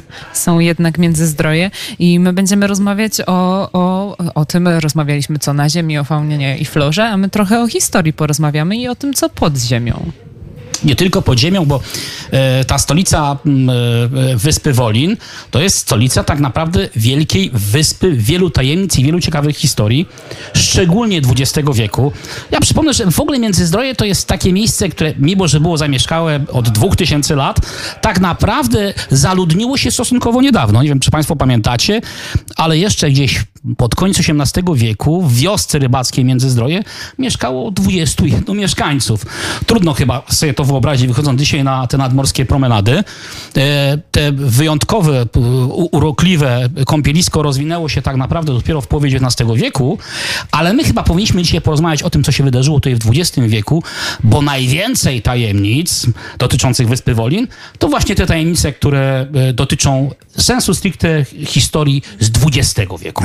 Nic o wikingach nie będzie? No ile można o tych wspaniałych wikingach, o tych półnagich dzikusach Dobra, e, ze Skandynawii rozmawiać. to wracamy do... Pan Rąbka, uchyli pan Rąbka tajemnicę tego, co pan zaczął mówić. No przede wszystkim y, takim chyba najcenniejszym zabytkiem kultury materialnej z XX wieku jest bardzo mało znany zabytek, czyli ta bateria artylerii stałej, czyli polskie działa Nawarony. Starsze pokolenie chyba pamięta film Działa Nawarony. No tak, no, człowiek się wychował na tym filmie. No właśnie. Wspaniały film. wielkie, potężne działa, stojące gdzieś nad ciepłym morzem. Taki duży skrót dla tych młodszych słuchaczy, którzy teraz, mam nadzieję, że siedzą e, przy internecie, przy radio, odbiornikach, nawet jeżeli one są podłączone tylko do internetu. I takie wielkie działa Nawarony jeszcze do niedawna stały niedaleko od nas. No, myślę, że w linii prostej od miejsca, w którym dzisiaj przebywamy, 4 kilometry i broniły dostępu do całej Zatoki e, e, Pomorskiej. Tak naprawdę miały utopić w morzu krwi e, amerykańskich imperialistów, którzy chcieli wylądować na plażach pomiędzy Świnoujściem a, a Międzyzdrojami, e, skutecznie prowadząc ostrzał tych najwyższych przecież pięknych międzyzdrojskich klifów. Dzisiaj te obiekty można zwiedzać. One znajdują się na terenie Parku Narodowego. Wyznaczony jest tam piękny szlak forteczny e, i można podziwiać stanowiska, wielkie, żelbetonowe schrony, które trochę tak zawieszone, niektóre dosłownie zawieszone w powietrzu nad tymi klifami. Dzisiaj są wyjątkową pamiątką po wizytach, nie wiem, Rokosowskiego, i tej wstępnej zimnej wojny, która tutaj w Międzyzdrojach zaczęła się gdzieś w latach 50. A czy one kiedyś były próbne jakieś wystrzały, czy też, czy te działa, no przecież zanim one, rozumiem, stały i czekały na tych imperialistów, nie doczekały się, no ale wcześniej, te, tak jak ostatnio widzieliśmy w filmie Oppenheimer, to te, te, te próbne e, e, e, wystrzały, e, bomby Musiały się odbyć. odbyć. Czy Ależ były takie próbne? Oczywiście, one wielokrotnie tłukły i to tak tłukły, że szyby w, w kurorcie e, po- położonym no tak naprawdę kilkaset metrów na dole od strony e, e, za, zachodniej leciały. Tłukły oczywiście ćwiczebnie. E, Czyli w morze, tak W jak morze. Xerxes zwalił e, tymi biczami w to morze parę tysięcy lat temu, tak te e, strza, strzelały te działa Nawarony tutaj z wyspy Wolin w morze. Tak? Tak, tak, prowadziły ostrzał. Przypomnę, że takie, taka armata 130 mm, to, a to oznacza, że ten pocisk miał średnicę 13 cm, znowu w wielkim skrócie. Tłukły na odległość nawet 20 km, czyli mogły pokryć ogniem nawet sąsiednie Świnoujście i tłukły głównie do celów, czyli takich stateczków albo tarcz wielkich, które były ciągnięte przez inne jednostki. Y, W historii zdarzył się przypadek, y, że altrerzyści, chyba zezowaci altrerzyści, zamiast w tarczę, przepraszam za kolokwializm, przywalili w ten stateczek. Natomiast skuteczność e, tej baterii międzyzdrojskich, tych polskich dział na pewno była olbrzymia. Mm, Do niedawna jeszcze w Międzyzdrojach mieszkali oficerowie tej baterii. Zresztą tych mieszkańców, którzy są związani z tą jednostką, tutaj było wielu. No i jeden z nich wyszedł, zakończył służbę z zegarkiem, z dedykacją ministra albo nawet samego marszałka Rokosowskiego. Mówię oczywiście o takim zegarku pamiątkowym za e, udane ćwiczenia. To nie jedna tajemnica oczywiście, przypomnę, Wyspy No właśnie, przejdźmy do jakichś tajemnic nie, nie, niemilitarnych może. E, Czemu nie militarnych, a może właśnie jeszcze trochę militarnych, bo e, jest e, takie miejsce na Wyspie Wolin, które się nazywa Podziemne Miasto. Czymże jest to miasto? I kolejna tajemnica zimnej wojny, cały czas ta zimna wojna nas tutaj goni. To znowuż jest kompleks militarny, który jest położony na zachodniej granicy, tak na styku granic administracyjnych Międzyzdrojów, Międzyzdroi e, i Świnoujścia. To tak naprawdę podziemna baza wojskowa, z której miała rozpocząć się atomowa zagłada.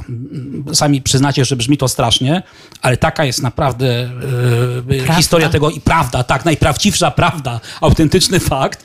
E, w podziemiach, które były ukryte pod nadmorskimi wydmami, w potężnych, kilkupiętrowych schronach połączonych prawie półtorej kilometra e, długości korytarzy, korytarzach, e, dowództwo polskiej armii, oczywiście pod ścisłą kontrolą niestety Sowietów, miało łamać pieczęcie na kopertach, które wcześniej wyciągnięto z sejfów yy, i prowadzić atak na yy, w cudzysłowie przyjaciół naszych dzisiejszych, oczywiście jak najbardziej ze Skandynawii, tak zwany front nadmorski. Przypomnę, że ten kompleks powstał jeszcze za czasów niemieckich, bo powstał przed II wojną światową, a po wojnie właśnie do tego celu został przebudowany i stał się najważniejszym stanowiskiem dowodzenia Układu Warszawskiego na kierunku północnym, skąd polska armia, polski żołnierz e, miał zdobywać, no w sumie nie tylko Skandynawię, ale także całe północne Niemcy. To jest ostatni tak dobrze zachowany kompleks na terenie Polski. Mamy dwa takie bardzo cenne zabytki zimnej wojny w takim stanie. Przypomnę o tym Podborsku, trochę dalej, ale też na Pomorzu Zachodnim, czyli składnicy broni atomowej. No jedyny taki kompleks dowodzenia, podziemne miasto na Wyspie Wolin. E, Do dzisiaj w tym podziemnym mieście, zdradzę małą tajemnicę tylko dla słuchaczy Radia Wnet, rezyduje osobiście pan w ciemnych okularach, za plecami którego stoi oczywiście pan późniejszy pułkownik Kukliński, bo obaj ci panowie wielokrotnie na tych y, podziemiach bywali y, i w ćwiczeniach w tych podziemiach uczestniczyli. A czy tutaj żyło, istniało kiedyś jakieś plemię? Wolinian? No i wracamy do tych pradziejów. Jak ja nie lubię tych pradziejów, oczywiście y, ja wam przypomnę wszystkim, bo e, rozmawiając bardzo często z naszymi gośćmi, y, y, padają pytania o historię tych ziem. No jak to w końcu było? Czy to jest polskie miasto, niemieckie miasto, a może szwedzkie? E, Przypomnę, że w 2000 historii e, Wyspy Wolin, tych właścicieli, ludów, którzy tu, które tutaj żyły, które tutaj e, prowadziły różnego rodzaju działalność, było wiele, ale oczywiście na samym początku byli Wolinianie, czyli tak naprawdę nasi praprzodkowie Słowianie, którzy w wyniku różnych zdarzeń dziejowych zostali albo zgermanizowani, albo mówiąc wprost, przepędzeni, Ale wrócili. ale wrócili. E, Jakbyśmy tak Starczą. starczą. Jakbyśmy tak sumarycznie policzyli, e, ile lat e, te nasze Pomorze Zachodnie, już trochę ogólnie, wyjdę poza Wyspę Wolin, jest polskie, nazwijmy to piastowskie, wiem, że to trochę źle zabrzmiało, a ile niemieckie, to gwarantuję Państwu, że za parę lat okaże się, że nasze słowiańskie jest o wiele dłużej niż niemieckie, bo niemieckie jest stosunkowo krótko, bo przypomnę, 1720-21, bo wcześniej mamy Szwedów, którzy sprzedają fragment tego Pomorza właśnie Prusakom. Ich panowanie kończy się tutaj w roku 1945. Faktem jest, że to jest y, do niedawna jeszcze, czyli do końca II wojny światowej, najbardziej intensywny okres rozwoju gospodarczego tych wysp, bo mówimy już nie tylko o Wyspie Wolin, ale i o Wyspie Uznam. Natomiast ten trend, jak wiem, w ostatnich latach się całkowicie odwrócił.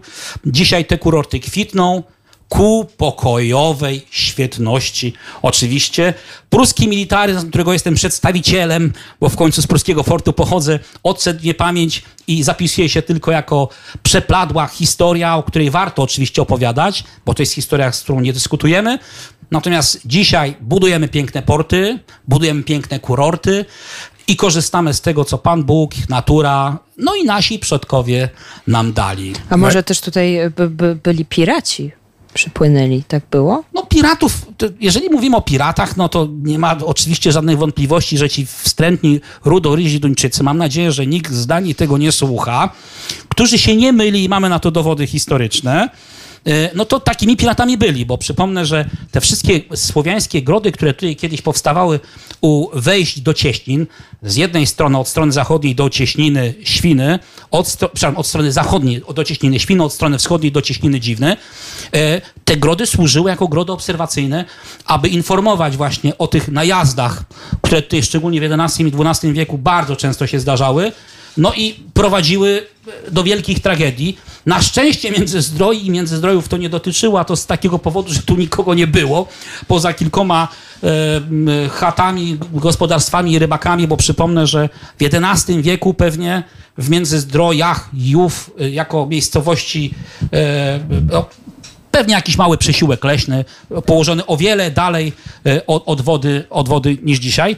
Ci Duńczycy, tak e, już zamykając ten temat, e, do miłych nie należeli, bo przypomnę, że stamtąd skąd przypływali, niewiele mieli, więc stąd wszystko, co mogli, zabierali, łącznie z pięknymi dziewczętami, które tak skutecznie wymieszały tą krew, że dzisiaj w okolicach Kopenhagi, e, przypomnę, te najładniejsze to ewidentnie e, potomki naszych Słowian. No jeszcze dorsza nam zabrali, można powiedzieć, bo żeśmy rozmawiali o tym dorszu, właściwie e, łańcuch pokormowy przerwali i mieli, mają takie długie e, sieci i zabierają jedzenie dorszom i dorsze u nas, że tak powiem, słabo się, że To tak powiem, dantejskie sceny, miewają. można powiedzieć. Ale ja tam bym się chciał, no, wróćmy do, do teraźniejszości, bo mnie to interesuje, teraźniejszość i, ta architektura na przykład, która jest momentami taka piękna, a momentami taka, taka niepiękna.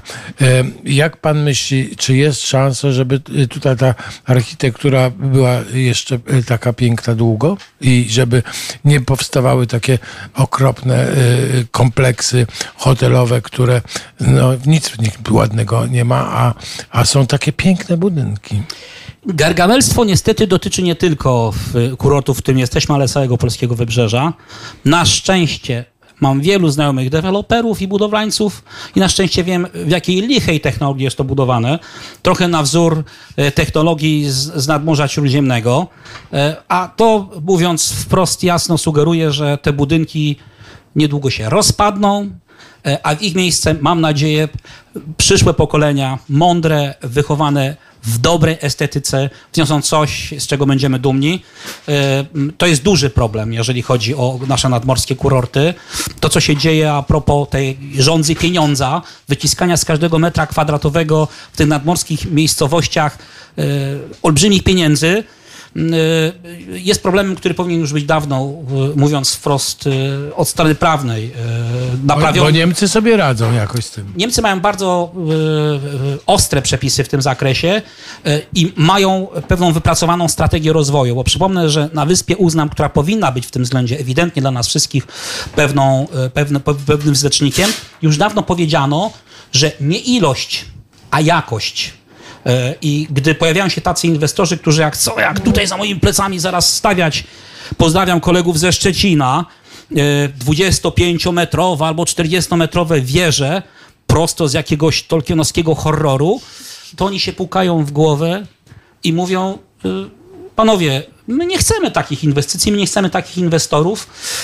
Te piękne morze, ta piękna stara zabudowa, ten duch tego miejsca, te genius loci, które jest kluczowe do tego, żebyśmy w sposób godny, fajny, mądro odpoczywali, jest ważniejszy y, niż te wasze zarobione złotówki, bo trzeba jasno powiedzieć, y, to co się dzieje, to jest wynik ewidentnie ludzkiej chciwości.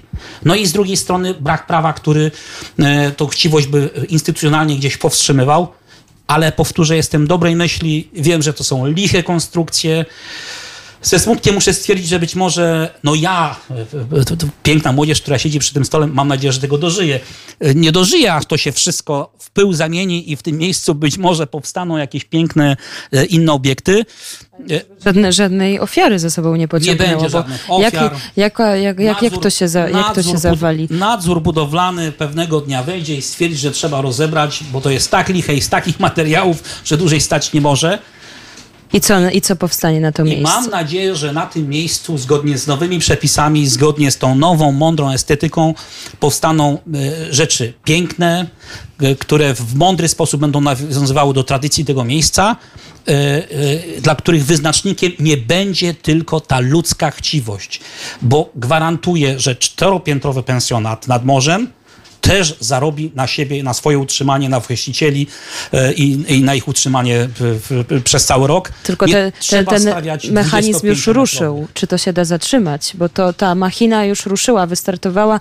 Dziś jedzie się do Świnoujścia i e, to jest e, beton. Panorama e, jest, składa się z betonu. Może tam dwie e, fontanny są postawione, no ale to jest wszystko jeden wielki beton i, i patrzysz w prawo, patrzysz w lewo i tylko roboty, i tylko budowle, i tylko coraz więcej, coraz więcej e, i więcej. A ludzi przybywa, więc może ludzie lubią sobie e, na siódme piętro e, takiego wieżowca wjechać i obserwować morze z za szyby. Na wszystko jest miejsce, na wszystko jest czas. Na pewno nie w centrum historycznej dzielnicy e, albo w, w pięknej nadmorskiej panoramie tego rodzaju dominanty architektoniczne.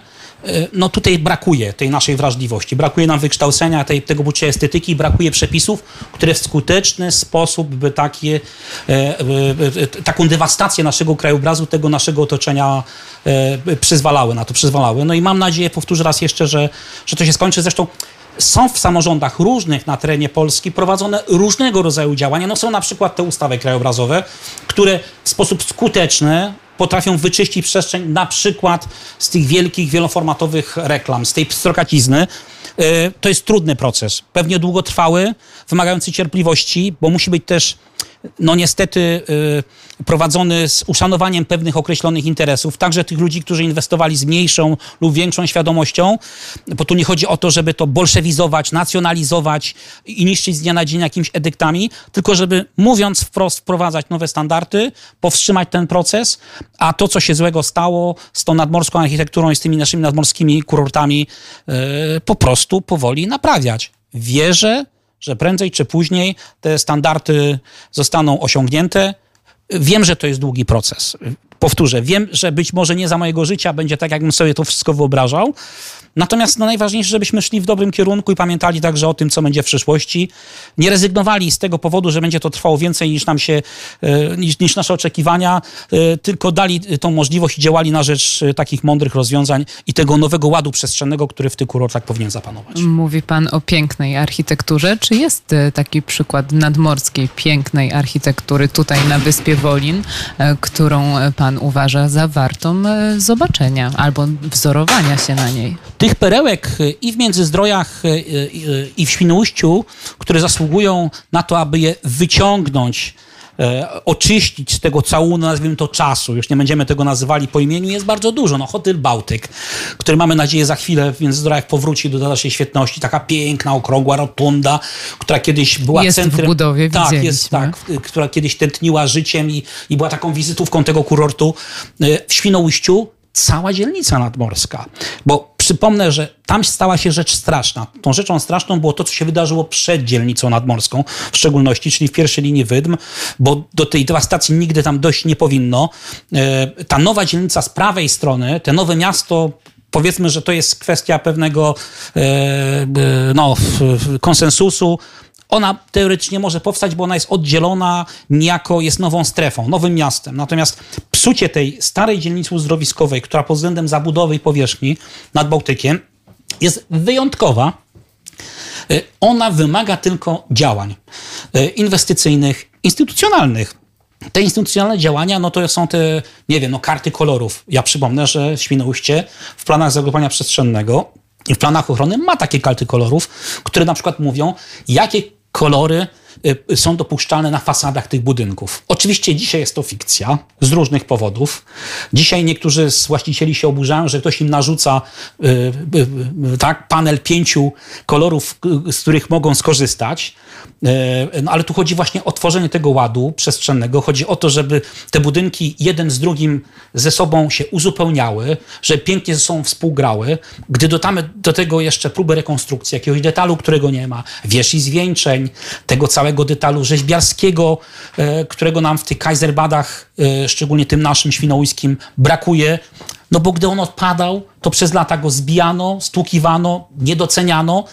Dzisiaj y, mamy coraz większą konkurencję, coraz bardziej wymagającego klienta i w związku z tym coraz większą presję, aby się wyróżniać, aby tworzyć klimat, a ten klimat to między innymi dbałość o tą architekturę, ja Państwa serdecznie zapraszam na którąś z wycieczek nie tylko do Świnoujścia, ale do Międzyzdrojów. Szlakiem takiej kaiserbadowskiej architektury, szlakiem y, wielu także polskich postaci, bo ja przypomnę, że Świnoujście czy Międzyzdroje był kurortem bardzo chętnie w Mieszko okresie międzywojennym pierwszy. y, odwiedzanym przez Polaków. Nie tylko przez Nowowiejskiego, który, jak sami Państwo wiecie, wsłuchując się w szum fal, to właśnie w Świnoujściu tworzył swoje najpiękniejsze utwory. A czy zna pan jakieś legendy dotyczące y, y, stworzeń, istot żyjących w Bałtyku? Może są tu syreny?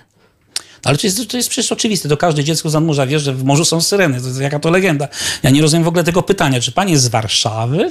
E, to, to, to, to czemu pan pyta? No bo, no bo to- to jest tak, y, jakby powiedzieć, kuriozalne pytanie, no czy w morzu są syreny. Wszyscy wiemy, że w morzu są syreny. I... Że, czy to jest jakaś sugestia dotycząca intelektu osób z Warszawy pochodzących? Absolutnie nie. Ja nie widziałam nigdy po umysłu. prostu. Ale- I to, ale to pytanie dalej jeszcze, y, te syreny są, ale to pytanie, czy syreny są dobre? Czy Oczywiście. jednak, jak to mitologia y, często twierdziła, złe?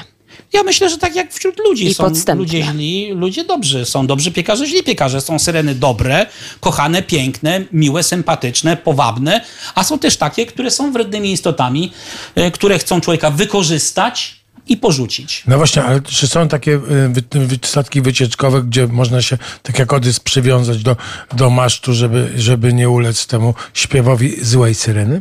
No przepisy Urzędu Morskiego i te mandaty są chyba najskuteczniejszym łańcuchem a propos skakania do wody ze statku nawet na widok syreny. E, a wie- wiemy, że... Nie trzeba już masztu. Więc nie trzeba tak masztów, nie trzeba łańcuchów, wystarczy tabliczka z taryfikatorem Urzędu Morskiego, y, co grozi za, za jakieś y, pozastandardowe zachowanie, szczególnie na morzu, na jednostkach pływających.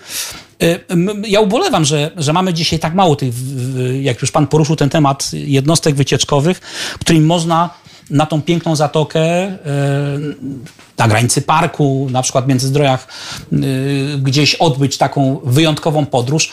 Nie mamy na przykład ani jednej jednostki, które by czyniły taką podróż od strony zalewu e, szczecińskiego. Bo ja przypomnę, że w ogóle Międzyzdroje mają taką piękną, specyf- takie piękne, specyficzne położenie, że tak naprawdę oblane jest no prawie ze wszystkich stron wodą. Trochę bym przesadził, ale na pewno od północy i od południa. I ten zalew i te klify zalewowe, skoro już jesteśmy z tamtej strony, które administracyjnie do gminy w końcu należą, są nie mniej atrakcyjne. I jeżeli bym szukał syren e, i jakiegoś potwora z Loch Ness, no to raczej bym szukał chyba od strony zalewu, bo tam jest dużo różnego rodzaju głazowisk, jest trochę spokojniej. Są te prastare dęby, w korzeniach których mogą się też jakieś inne stwory kryć. No i przede wszystkim nie ma ludzi, więc dla tych państwa, którzy nie lubią zgiełku nadmorskich promenad, e, te wycieczki na południową stronę gminy Międzyzdroje, czyli nad te klify w okolicach Lubinia na przykład, e, będą wyjątkowym miejscem. Trzy powody, dla których e, warto przyjechać do Międzyzdrojów, tudzież Międzyzdroi, bo jak słyszałam w pana wypowiedzi, te, e, ta forma jeszcze nie została ustalona e, i obie są poprawne. To tak jak z Bieszczadami, tak? Bieszczadów, Bieszczad. No właśnie tutaj co polonista to opinia, więc lepiej się asekurować i, i mówić w dwóch formach, żeby później się człowiekowi nie zebrało. Ja Państwu przede wszystkim przypomnę, że Wyspa Worin, okolice tego naszego pięknego kurortu to przede wszystkim kraina wielu różnorodności. Y, Każdy, kto przyjedzie na te wyspy, znajdzie tu wszystko, bo znajdzie morze, znajdzie jeziora, znajdzie góry, takie bieszczady, y, znajdzie te wielkie klify, największe zalewowe i największe nad Bałtykiem. Y, W pięć minut przemieści się z jakiejś tam niziny, czyli Barzynowych Borów, gdzieś na granicy od strony zachodniej, no i, i, i wejdzie w te bukowe, wyjątkowe, szczególnie e, przy zachodzie słońca, bory. Przypomnę, nie schodźcie ze szlaku, bo teraz strasznie e, man- mandatami walą. E, To są, to są wyjątkowe miejsca, to jest wyjątkowa kraina i powtórzę, każdy, kto tutaj przybędzie o jakiejkolwiek porze roku, znajdzie taką Polskę tak naprawdę chyba w pigułce, no bo mamy y, to szczęście, że mieszkamy w kraju wyjątkowo różnorodnym, w którym mamy wszystko, bo Pan Bóg nas obdarzył co niemiara y, od północy do południa, od wschodu do zachodu wszel wszelkim dobrem, jakie sobie można wyobrazić. I te dobro w takiej miniaturce znajdziecie tutaj, w Międzyzdrojach, w stolicy Wyspy Wolin. Jeszcze syreny można spotkać w dodatku albo bobra. I kargule, kerguleny nawet są podobno. No, karguleny to jest, to jest niesmaczne, natomiast e, syreny całujcie. E, syreny całujcie. Całujcie jak spotkacie. A wtedy się można zmienić w Posejdona, czy jak to działa? No ja bym chciał być trochę wyższy i to mi wystarczy w sumie. Czyli na życzenie się zmiany. Dokładnie. A to jeszcze tak y, może na koniec, bo Wyspa Woliny niemałą wyspą jest i oczywiście Międzyzdroje jest to y, miejscowość znana, Wolin też, ale może jest jakaś taka nieodkryte miejsce albo pana ulubione, gdzie y, turysty się nie uświadczy, a coś wartego zobaczenia To, to nie jest. wiem, czy mówienie o tym w radiu nie spowoduje, że to miejsce zacznie być miejscem odkrytym. Wiecie co, to jest trochę tak, że przyjedźcie, wypożyczcie rower, i pojedźcie gdziekolwiek wam się zamarzy. I gwarantuję, że w ciągu 10 minut dojedziecie w tak piękne, niesamowite miejsca i tak wiele rzeczy odkryjecie, że w to nie uwierzycie. Bo jak pojedziecie kawałek na południe, to traficie na przykład do, nie będę wymieniał miejscowości, do takiego małego rybackiego portu, gdzie do dzisiaj wiszą sieci, a w ruinach starej cementowni, już trochę podpowiedziałem, poczujecie się jak w normandzkim porcie z II wojny światowej. Jak rzucicie trochę dalej kamieniem, to znowu staniecie nad jakąś wielką wodą z wielkim głazem, gdzie w XVII wieku Lew Północy wybudował wielki port, który czeka na swoich odkrywców. Jak pojedziecie gdzieś na zachód, przemierzycie te szlaki piesze, uciekniecie od plaży, to traficie w miejsce, gdzie rosną 300-letnie dęby i to w takim skupisku, w jakim trudno gdziekolwiek indziej je spotkać. Już tam nie mówię o tych zabytkach antropologicznych, o tych tajemnicach, o których mówiliśmy, o wyrzutni V3, podziemnym mieście. Naprawdę wyspa Wolin, a ja jestem z Gdańska. Więc żeby mocniej dorzucić tego kontrastu związanego z, z tym pięknym miejscem i że ta moja ocena rzeczywiście jest bardzo obiektywna, to jest kraina, która da się odkrywać przez całe życie. No, tylko chyba my nawet za krótko żyjemy, żeby tę tą, tą krainę tak do końca odkryć i, i do końca ją zobaczyć, poczuć, posmakować i powąchać. To, to, to co pan tu robi? Jakaś syrena, tak? Zadziałała na że z Gdańska pan tu przypłynął? No cały czas liczę, że mnie pocałuje i będę wyższy. A pan takie wycieczki organizuje, nawet dla warszawiaków? Jak ktoś przyjedzie i poprosi, to chętnie na taką wycieczkę zapraszam. A to a propos, bo pan z Gdańska i by, była mowa o piratach i wiem, że piraci e, doprowadzili do tego, że e, jest sąd ostateczny Memlinga e, w Gdańsku. Czy pan wie coś o tym ataku piratów na ten statek, gdzie został ta, ten genialny obraz genialnego malarza, że tak powiem, porwany i skończył w Gdańsku w Muzeum Narodowym? Tak, tak. No ja przede wszystkim wiem, że cały czas trwa spór, gdzie on powinien wisieć, bo jednak macierzysta parafia, która oparła się, przypomnę, w swojej historii Piotrowi Wielkiemu, który chciał ten obraz zabrać, czy cesarzowi Wilhelmowi, który też uważał, że tego typu klasy zabytek nie powinien być w kościele w prowincjonalnym Gdańsku w XIX wieku. Ten Gdańsk został przecież strasznie zmarginalizowany przez ówczesnych właścicieli, tylko powinien być po prostu w Berlinie, dzisiaj niestety porwany, a może uratowany po 1945 roku przez państwowych muzealników, cały czas tkwi w, w tym pięknym, notabene pomieszczeniu w, w byłym klasztorze franciszkanów, czyli w Muzeum Narodowym.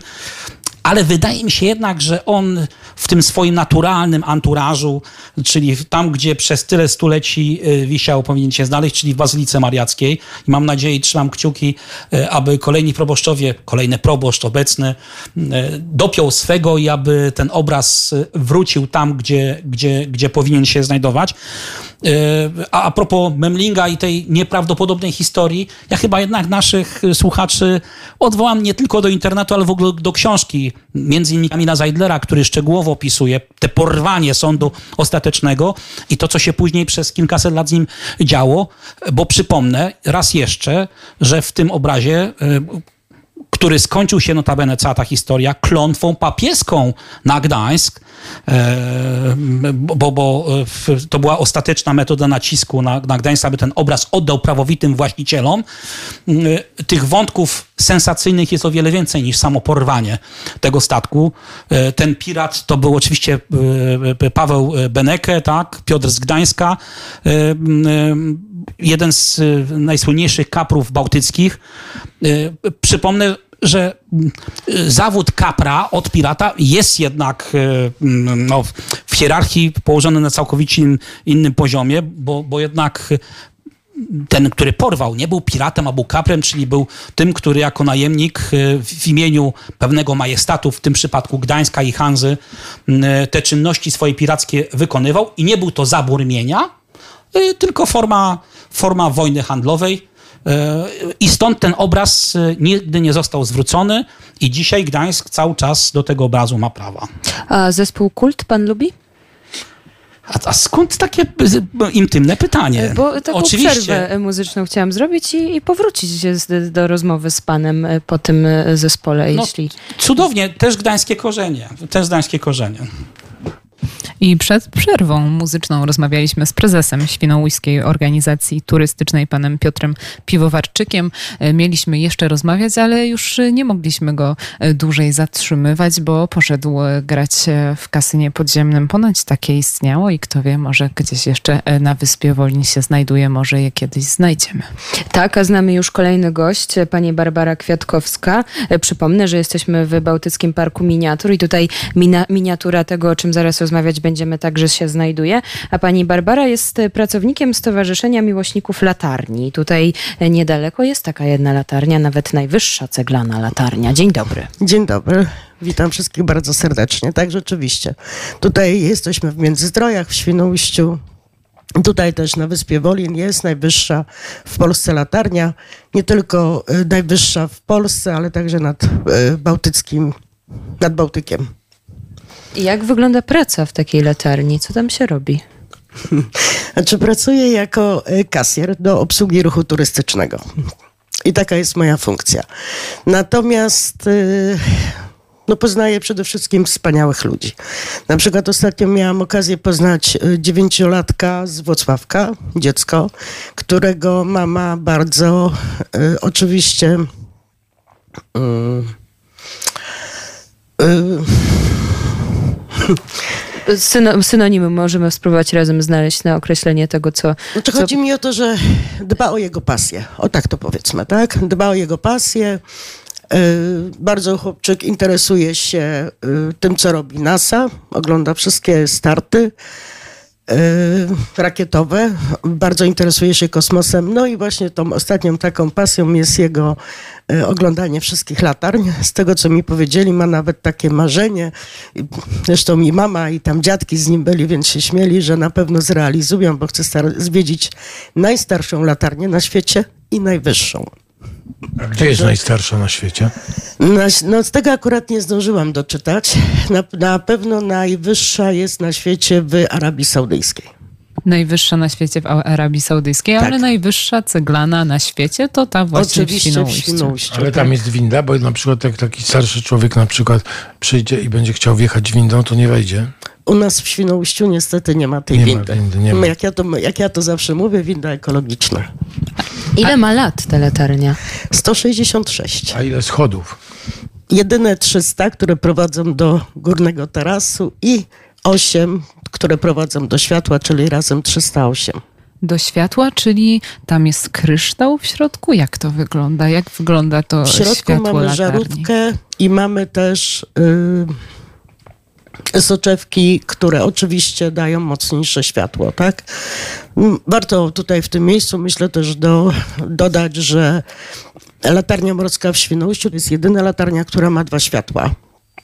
Jeżeli chodzi o latarnie polskie, świeci dwoma kolorami. Świeci na biało w kierunku Bałtyku i czerwono w kierunku Zalewu Szczecińskiego, dokładnie toru wodnego Szczecin-Świnoujście. A na koszulce także pani ma latarnię, mogę się przyjrzeć tak, i, e, i też e, napis, który tak. pozwolę sobie na głos przeczytać. E, my się nie poddamy dostępu do plaży zabytków i pracy żądamy. My, czyli właśnie miłośnicy latarni. Miłośnicy latarni, no i oczywiście właśnie sąsiadujący z nami Fort, Fort Gerharda, bo to jest jedno podwórko, że tak powiedzmy. Na jednym podwórku Czy, jesteśmy. ale, czy, bo, bo to jest postulat, który jest aktualny. Tak, oczywiście, dlatego że droga do latarni, jedyna lądowa jest zamknięta. Od jakiego czasu i dlaczego tak się stało i jakie są szanse, żeby się tak już nie działo?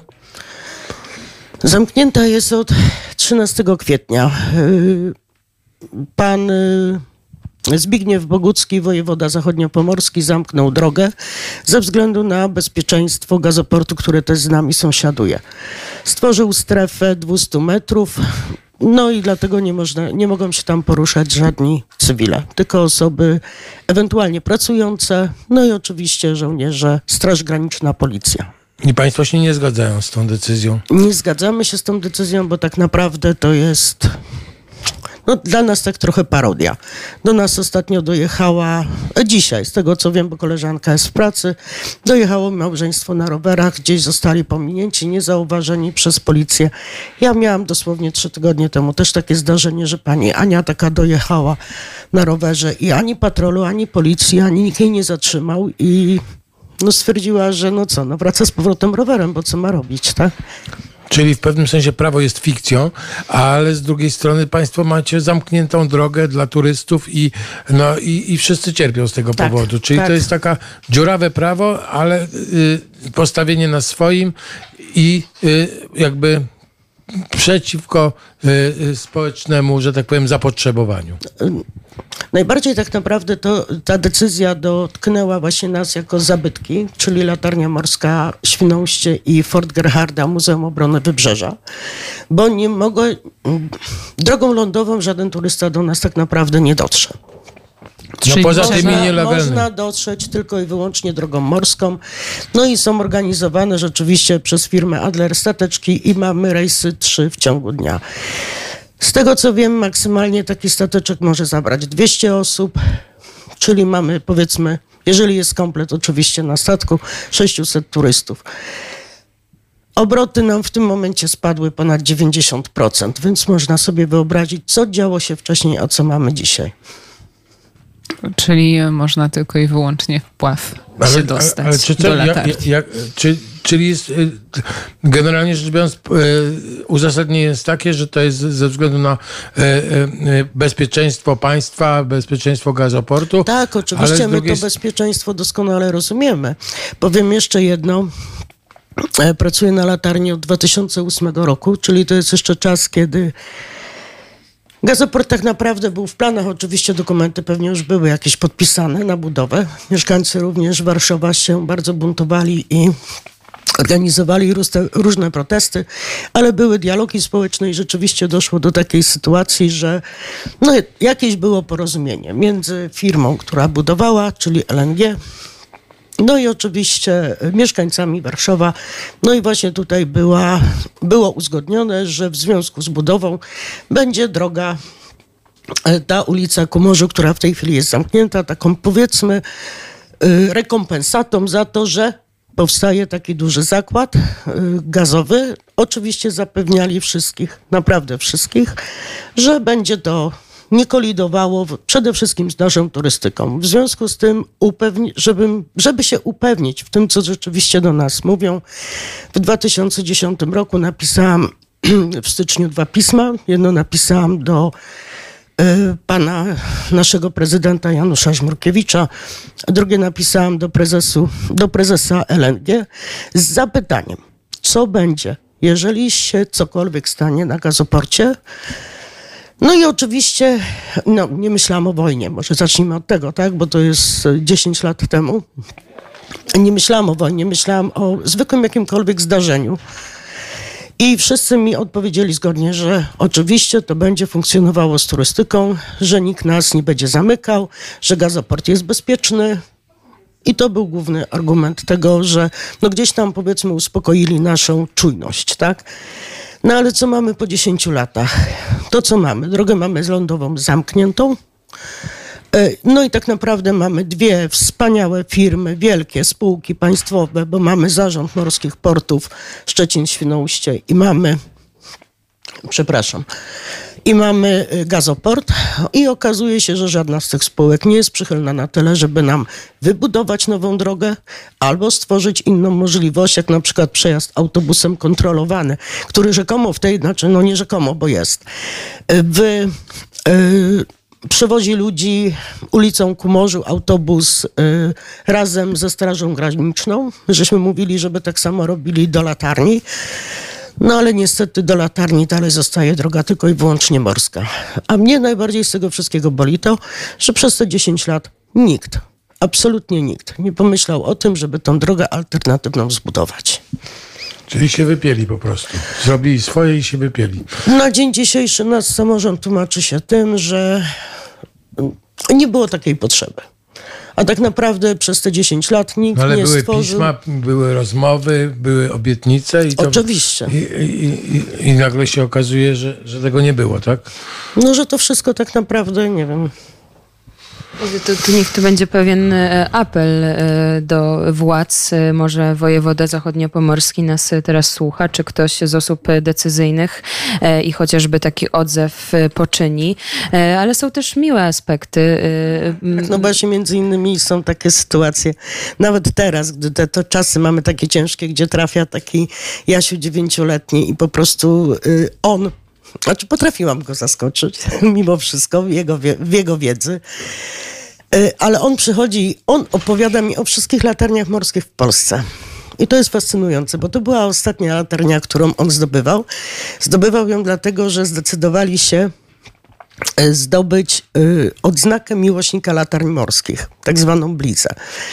Y, uzyskuje się taką odznakę brązową, jak się zdobędzie pięć polskich latarń. Później jest odznaka srebrna, to jest 13 latarń morskich w Polsce udostępnionych do zwiedzania, bo jak wszyscy wiemy, latarń jest 15, tylko że dwie, Kikut i Jastarnia są nieudostępnione do zwiedzania. W związku z tym to była jego ostatnia ta latarnia polska, 13. Wcześniejsze, te, y, oczywiście odwiedzili też te latarnie, które nie są od, y, udostępnione do zwiedzania, pokazali mi po prostu zdjęcie, że tam byli. W związku z tym nawet jako, że y, Stowarzyszenie Miłośników Latarni Morskich zajmuje się trzema latarniami, czyli Świnoujście, Kikut i Niechorze. W Świnoujściu można uzyskać pieczątkę latarni Kikut na podstawie właśnie zdjęcia. Więc jak oni mi pokazali to zdjęcie, to ja im tam w notatkach, w takiej specjalnej książeczce, tak zwanym paszporcie, przedstawiłam tą pieczątkę latarni Kikut. Byli bardzo milo, mile zaskoczeni. Tak? A czy jest latarnik? E, W Świnoujściu jeszcze jest. Jest. Jeden? Z tego, z tego co wiem, tak. Y, Jeden niedawno zmarł, ale mamy jeszcze drugiego pana Marcina, bo było dwóch panów Marcinów. E, I z tego, co mi wiadomo, to jest ostatni pan, który ma w umowie napisane, że wykonuje zawód latarnika. I co, jakie czynności e, wchodzą w skład e, takiego zawodu dziś? Jako latarnik, co on tam robi w tej To latarni? znaczy, oprócz tego, że opiekuje się oczywiście latarnią właśnie Świnoujście, ma też się zajmować latarnią Kikut i wszystkimi stawami i pławami, które znajdują się w obrębie naszego regionu, tak? Czyli na przykład wiatraczek świnoujski też podlega y, jego obowiązkom, czyli musi iść, posprzątać, sprawdzić, czy światło świeci, czy wszystko jest okej. Czyli to taki zawód, którego być może sztuczna inteligencja y, nie pokona i nie uda się przebić. Więc taki pan latarnik No właśnie, może wydaje mi się, że chyba przebija. przebija. Przebija. Właśnie ta technologia idzie tak mocno do przodu, że ten zawód niestety wygasa. No, ale, ale, ale on na razie póki co wchodzi codziennie. Ile razy musi wejść? Nie musi wchodzić Nie? codziennie, nie, nie. W tej chwili, e, sześć lat temu była wymieniana żarówka z takiej wielkiej e, firmy Philips 4200 W na 1000 W. I nawet z tego co wiem, mają kamerkę poglądową. Także, a że jest to żarówka hagole, halogenowo-tlenkowa, to y, po prostu ona zmienia barwę w momencie, gdy powiedzmy przychodzi jej czas, że tak wypalenia. Jak duża jest białego- ta żarówka? ta jest akurat nieduża, bo ona taka, no, troszkę większa, wyższa, tak. A z jakiej odległości widać światło latarni morskiej w Świnoujściu? Jeżeli chodzi o światło białe, to jest 26 mil morskich, a światło czerwone, to właśnie wyjątkowe, to jest 9 mil morskich. Jest pani zaskoczona, że zobaczyła pani e, tutaj miniaturową wersję latarni w parku, Bałtyckim Parku Miniatur? Pierwszy raz tutaj? Nie, nie jestem tutaj pierwszy raz. Jestem także przewodnikiem i także mieliśmy tutaj e, w zeszłym roku 45-lecie klubu przewodników, no i w ramach właśnie tam, żeśmy organizowali dla innych klubów z Polski też wycieczkę tutaj do Parku Miniatur. Byliśmy oprowadzani. I Byłam są chętni na wcześniej. takie wycieczki, ludzie są zachwyceni Tak, tutaj tym tak. zachodniopomorskim Tak, terenem. naprawdę, no właśnie bardzo boli to, mówię, no spadły nam obroty ponad 90%. I teraz jak, jak patrzę, że, y, czy słyszę, jak ludzie przychodzą do mnie i mówią, że a, bo my żeśmy tam chcieli drogą lądową się dostać i jeszcze do tego mi mówią, ile ludzi się, że tak powiedzmy, odbiło od tej policji, od straży, zostali odesłani. Na początku to w ogóle nawet nie udzielali informacji, tylko mówili po prostu jest nieczynne. No teraz się to troszkę zmieniło, bo już są ulotki i tak pomału tam wdrażamy informacje, że tak powiedzmy, w świat. Niedobrze, bo my pływać nie umiemy, łódki nie mamy, a y, latarnie chętnie byśmy zobaczyli. A Ja zapraszam bardzo serdecznie. No, Ale tak, no mów za siebie z tym pływaniem, a tak kraulem, jakbym chciała dopłynąć, ciężko. E, No nie polecam, bo to jednak tor wodny. No to chyba nie.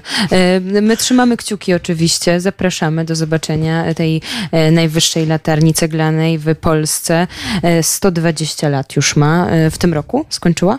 Latarnia nasza morska, Tak. 166. 166. Coś mi Tak, się wzięło to 120. 1857 Bo ona rok. tak młodo wygląda. No, 1 grudnia pierwszy raz zaświeciła. Młoda dziewczyna. Młoda dziewczyna, Młoda. 300 schodów trzeba, żeby ją pokonać. Jedyne, jedyne. 300 udostępnionych do zwiedzania.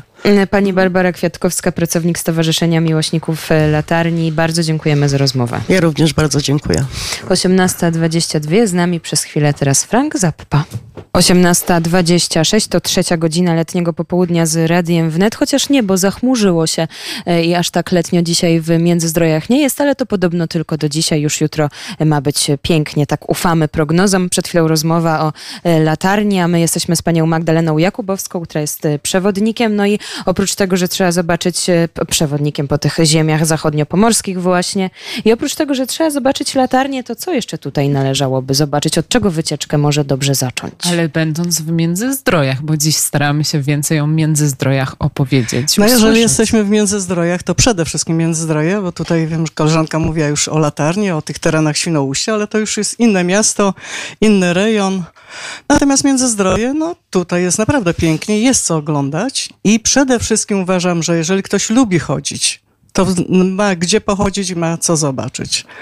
Bo jeżeli chodzi y, tutaj o ten rejon nasz, Jesteśmy w Bał- Bałtyckim Parku Miniatur. Polecam, bo to jest naprawdę coś fajnego, e, fantastycznego ze, względu na to choćby nawet, że można tutaj zobaczyć to, co no nie każdego stać, nie każdy może pojechać.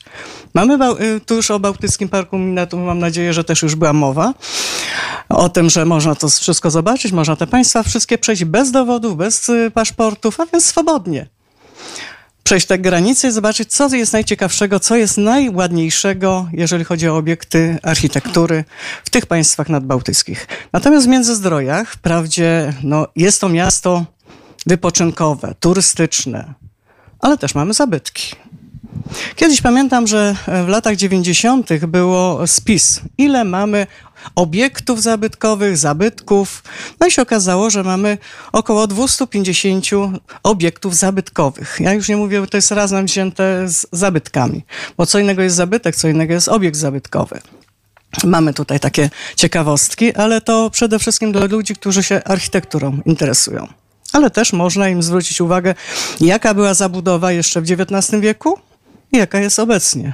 No różne są zdania na ten temat zabudowy obecnej, no ale myślę, że też idziemy do przodu, a nie cofamy się wstecz. Tak jak niektórzy przyjeżdżają tu od wielu lat i też mówią, że no wie pani, byliśmy tu teraz kilka lat temu, kilkanaście lat temu, tak przyjeżdżamy co roku, różnie tam bywa. No i mówią, że im się tu podoba. Naprawdę jest zmiana, ale są osoby, które przyjeżdżając tutaj mówią, e, teraz takie zabudowy, takie molochy, budynki. Straciło ten urok takiego miasteczka malutkiego, nadmorskiego. No, ja uważam, że wszystko idzie do przodu. Ja mówię, zabytki zabytkami, no ale ja bym nie chciała być eksponatem w tym obiekcie zabytkowym, czyli w tym miasteczku. Też bym nie chciała coś nowego, pani z parasolką spacerować po promenadzie? Proszę? Nie chciałaby pani z parasolką spacerować po promenadzie? tylko... Y, Można chodzić z parasolką, jak najbardziej, czemu nie? Jest. A poza tym jeszcze oprócz tego, że promenada promenadą, no to jest ten deptak taki y, między, ten charakterystyczny jak w wielu miejscowościach, ale mamy tutaj na przykład e, promenadę po Wydmie. Super sprawa. Powiem Państwu, że jak nieraz tam y, uda mi się grupę wciągnąć i przejść chociaż kawałeczek, są zachwyceni. Mówię, rewelacja, bo to mówi tak, jesteśmy nad morzem, po piasku nie musimy chodzić. Mamy widok na morze, mamy las, bo w sumie nie jest wycięte dużo, tylko położone pomiędzy drzewami, a więc mamy możliwość być w lesie, a jednocześnie zobaczyć, co jest na plaży, na morzu. Molo mamy z daleka, możemy zobaczyć. Nie musimy wchodzić na, na nie, chociaż jest to najdłuższe, jeżeli chodzi o molo, najdłuższe w Polsce, jeżeli chodzi o betonowe. Bo 395 metrów to jest najdłuższe molo betonowe. Natomiast najdłuższe drewniane mamy w Sopocie. Ostatnia informacja dokładna, jaką mi podano, to było 511,5 metra. Chyba nie ma to jak zdjąć buty i po takim piaseczku pochodzić, czy to suchy, czy to mokry, brzegiem plaży, też przyjemnie. Też y, bardzo chętnie chodzą, ale no nie, nie każdy może. No starsze osoby, czy na wózeczkach, no to trudno im tam. Chcieliby nad to morze podejść, nie bardzo jest możliwość. A po tej właśnie to tym y, deptaku, potem właśnie promenadzie wydmowej można sobie swobodnie o każdej porze dnia i, i nocy nawet, bo jest to oświetlone. Także jest to świetna rzecz. Natomiast w okolicy, no tutaj jeszcze dodatkowo, jeżeli chodzi o takie, no to są odpłatne niektóre rzeczy, takie jak oceanarium, które wspaniale teraz, wiele pochwał słyszę na temat y, oceanarium, że coś wspaniałego. No by, byli, byliśmy, to prawda, e, i też e, oglądaliśmy bardzo z, z wielkim zainteresowaniem e, nie tylko tutaj bałtyckie e, e, rybki, ale rekiny nawet Tak. e, i tak dalej, i tak dalej. Udało mi się nawet wyhodować. Tak, pani ma rekina w domu, tak? Nie, ja nie, tylko w oceanarium właśnie udało mi się własne Były małe. rybek mieć. Były małe rekinki. Tak. No, no Małe? właśnie, właśnie my tak przebiegliśmy przez to, nie udało nam się na przykład koników morskich zobaczyć, ubolewamy bardzo, e, ale, ale coś, coś tam rzuciliśmy oka faktycznie e, warto, bo na przykład e, płaszczki e, są bardzo różnej wielkości, bardzo różnego koloru, to jest to miejsce, czyli rozumiem, że oceanarium to też jest ten punkt, który trzeba, że tak powiem, zaliczyć. Należałoby tam zajść, za- zajrzeć, zobaczyć, ale tak na spokojnie. Nie można tam wejść i przebiec. Tam trzeba stanąć, poobserwować na dole, na górze. No i później na trzecim piętrze też jest y, ciekawostki sama, szczególnie tam dla dzieciaków Czyli pa, w pani programie też jest oceanarium, jak pani oprowi, e, e, oprowadzania, Jeżeli- czy nie? Jest, jeżeli to jest w programie już mają, bo to jest jednak kosztowne. No tak, 7 dych kosztuje bilet e, normalny, 60 zł ulgowy, no to już jest jednak wydatek. Jest, jest, a szczególnie jak są grupy, no nie każdego stać. Ja o tym mówię. Czasami jest to, że mają to w programie, ale rzadko. Tutaj wiele z tych atrakcji, o których mówimy, to są atrakcje takie stricte, e, z których korzysta się w okresie letnim i ciepłym. A, a ja tak się zastanawiam, co w tym okresie troszkę chłodniejszym też. No, oceanarium zadaszone, oczywiście zamknięte miejsce i, Jest e, dużo. e, i, i tam można udać się nawet e, 15 stycznia, ale w- poza tym, e, co pani by W proponowała? Międzyzdrojach faktycznie to, co jest teraz, też czynne przez cały rok. Bo mamy oceanarium, mamy Muzeum Przyrodnicze, mamy żubrowisko, mamy gabinet figur woskowych, mamy też planetarium. Więc to jest cały rok czynne. Tak To jak i tutaj gabinet, jak- ten Taka bałtycki wielka stolica, no wielkie, metropolia można powiedzieć. No można powiedzieć w Zrobił. takim malutkim kawałku. I pe- Damy w sen zimowy tutaj. A jest Nie. teatr? E, Teatr przyjeżdża do nas, bo mamy Międzynarodowy Dom Kultury i odbywają się spektakle. E, Czasami jest to, w zależności trzeba było śledzić e, kiedy, ale tak nieraz miesiąc, raz na kilka miesięcy mamy spektakle teatralne. Przyjeżdżają i ze Szczecina, z różnych innych miast.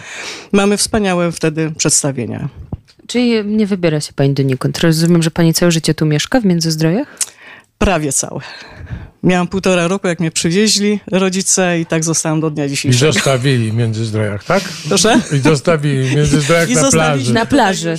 Tak. Zostaliśmy w samym centrum i też w obiekcie zabytkowym z 1905 roku, a więc jako eksponat jestem już, bo mając tyle lat, to już można było prawie że do eksponatów y, w takim właśnie obiekcie zabytkowym A mieszkać. czy tu jest konserwator zabytków, który musi, że tak powiem, parafować na przykład nowe budowę, czy, czy, czy nie? Bo w Warszawie na przykład jest taki konserwator zabytków i na przykład jeżeli coś się chce na przykład w starej dzielnicy na przykład albo na Starówce zmienić, to no musi być, że tak powiem, glejt od takiego konserwatora. Czy tutaj jest taka instytucja konserwatora zabytków, który by dbał o to dziedzictwo właśnie starych budynków, żeby na przykład deweloper nie wyburzył starej, starej willi na przykład z 1905 roku Tak. i żeby, czy Ale- jest coś takiego? Jeżeli mogę powiedzieć, w Międzyzdrojach myślę, że nie ma takiego, bo ja nawet, y, nawet w naszym budynku wymieniałam, chciałam wymienić okna drewniane na inne, bo tamte się niestety już zużyły, no to musiałam o zgodę pisać do Szczecina.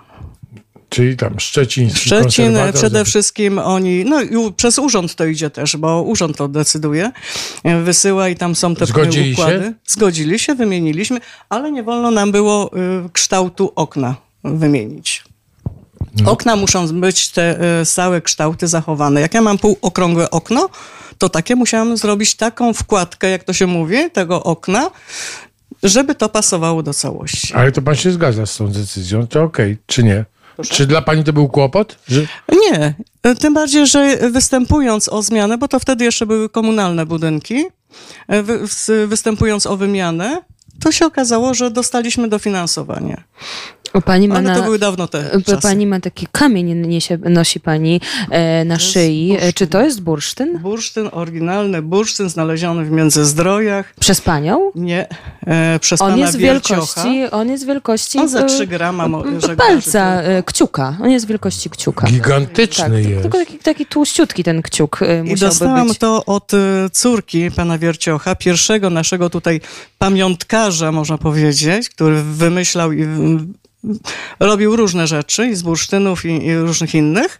On był takim pierwszym człowiekiem, który tutaj się zajmował tymi właśnie y, sprawami. Wiedział kiedy jechać, gdzie iść, jakiej porze i się zbiera, w jakich warunkach. Wiedział, kiedy należy iść zbierać bursztyn, a kiedy nie ma co ruszać nawet się z domu, żeby tam pójść. My się Była dowiedzieliśmy wielka- wczoraj, że w nocy się zbiera bursztyn. E, tak, w nocy najczęściej, w tych e, faszynach, tych wszystkich, można powiedzieć, wyrzuconych e, śmieciach, jakbyśmy to powiedzieli, e, tam najczęściej można znaleźć bursztyn, ale już nie zwykłą latarką, tylko odpowiednim światłem i wszystkie bursztyny, jeżeli są, świecą na żółto.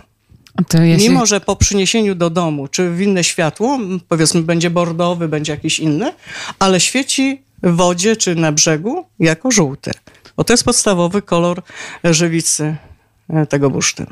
E, Pani już tu tak O powiedziała, bursztynach że... można dużo mówić. O bursztynach na pewno dużo można mówić, ale pani e, mówi nam dziś o Międzyzdrojach i już pani tutaj powiedziała, że dziś Międzyzdroje są takim rozwiniętym kurortem, ale kiedy ten kurort w ogóle powstał? Kto go założył? Jeżeli chodzi o same Międzyzdroje, to dosyć ciekawa historia jest, dlatego że byśmy może długo nie wiedzieli, że tutaj coś jest. Ale taka informacja, do, doszliśmy do takiej informacji, otrzymaliśmy, że skąd się wzięły te Międzyzdroje. Kiedy tutaj, od kiedy tu ludzie mieszkali? No, wykopaliska to swoją drogą, to już tam są te kultury łużyckie i tam inne jeszcze się y, potwierdzają, ale jeżeli chodzi o same Międzyzdroje, były, okazało się, że w XII wieku były tu dwie osady, Żelazo i Kępieńca. O tym się dowiedzieliśmy z kronik kamieńskich, kiedy ówczesny kronikarz o tym opisywał, bowiem awantury były dosyć ciekawe, bo się kłócili. Świniarz księcia i świniarz e, biskupa mieli wypasy w tych okolicznych lasach. No musiały być, każdy się kłócił, które świnki mają gdzie, jakie prawo korzystania z jakiego rejonu. Musiała być to sprawa bardzo poważna, bo ówczesny kronikarz opisał zdarzenie, bo to w sądzie się od- już skończyło sądem. No i okazało się, że musiał opisać, gdzie to było. No i wiemy, że była to osada Żelazo i Kępieńce.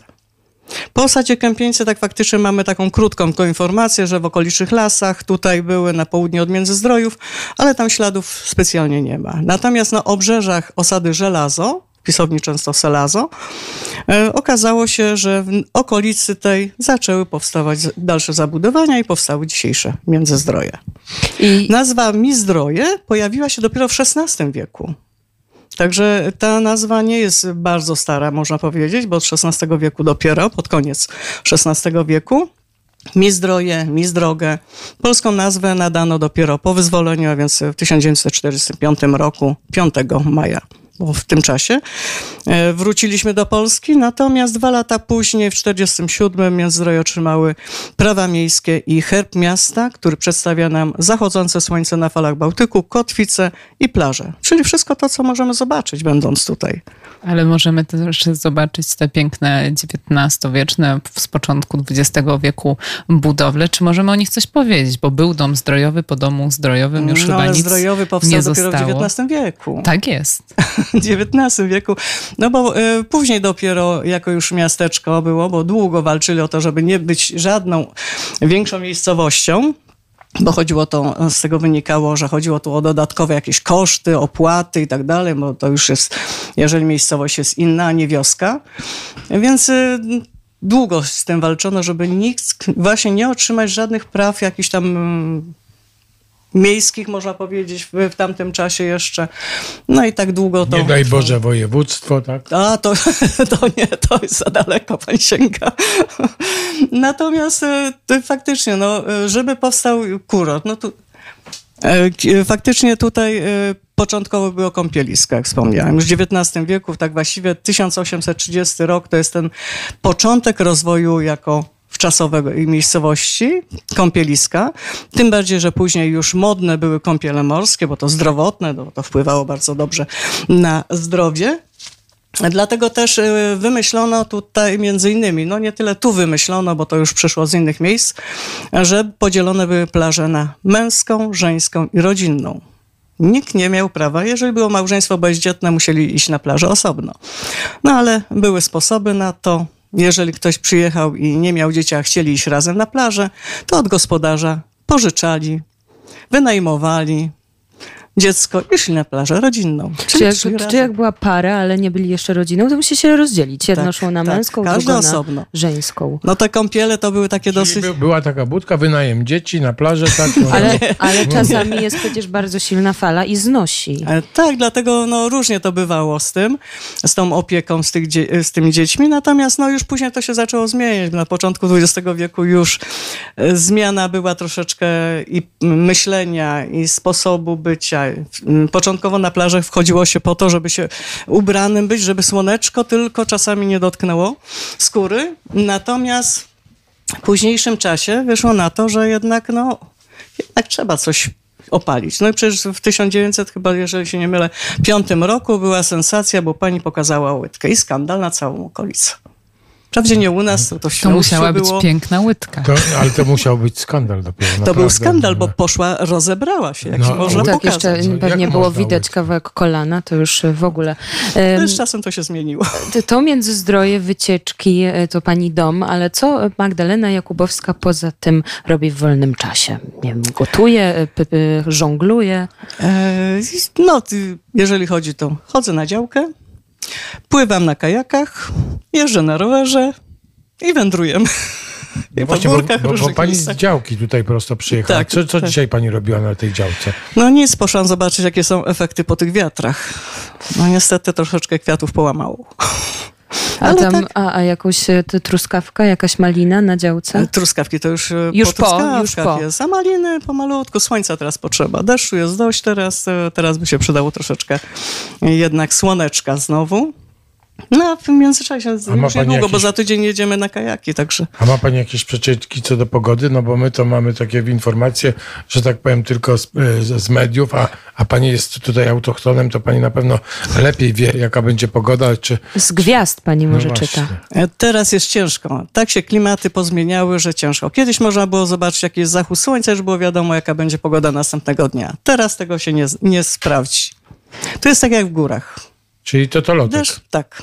Albo deszcz, albo słońce, albo za chwileczkę przeleci, słoneczko zaświeci. Trudno teraz określić. Nawet górale teraz nie wiedzą, jak określić. Nawet górale, nie, no to już naprawdę, jak górale nie, Nie wiedzą, wiedzą jaka już, pogoda, jak określać, to bo już się nikt tak nie może pozmieniało. wiedzieć. I, I gdzie na tym kajaku pani zamierza dopłynąć? Dokąd? Do Szwecji. Nie, my pływamy taką niedużą grupką zawsze. e, Start jest najczęściej tam, zbieramy się w Warszawie, później wyjeżdżamy i tam już e, ekipa z, wybiera trasy na rzeczki. Teraz na Wkrej e, wyruszamy.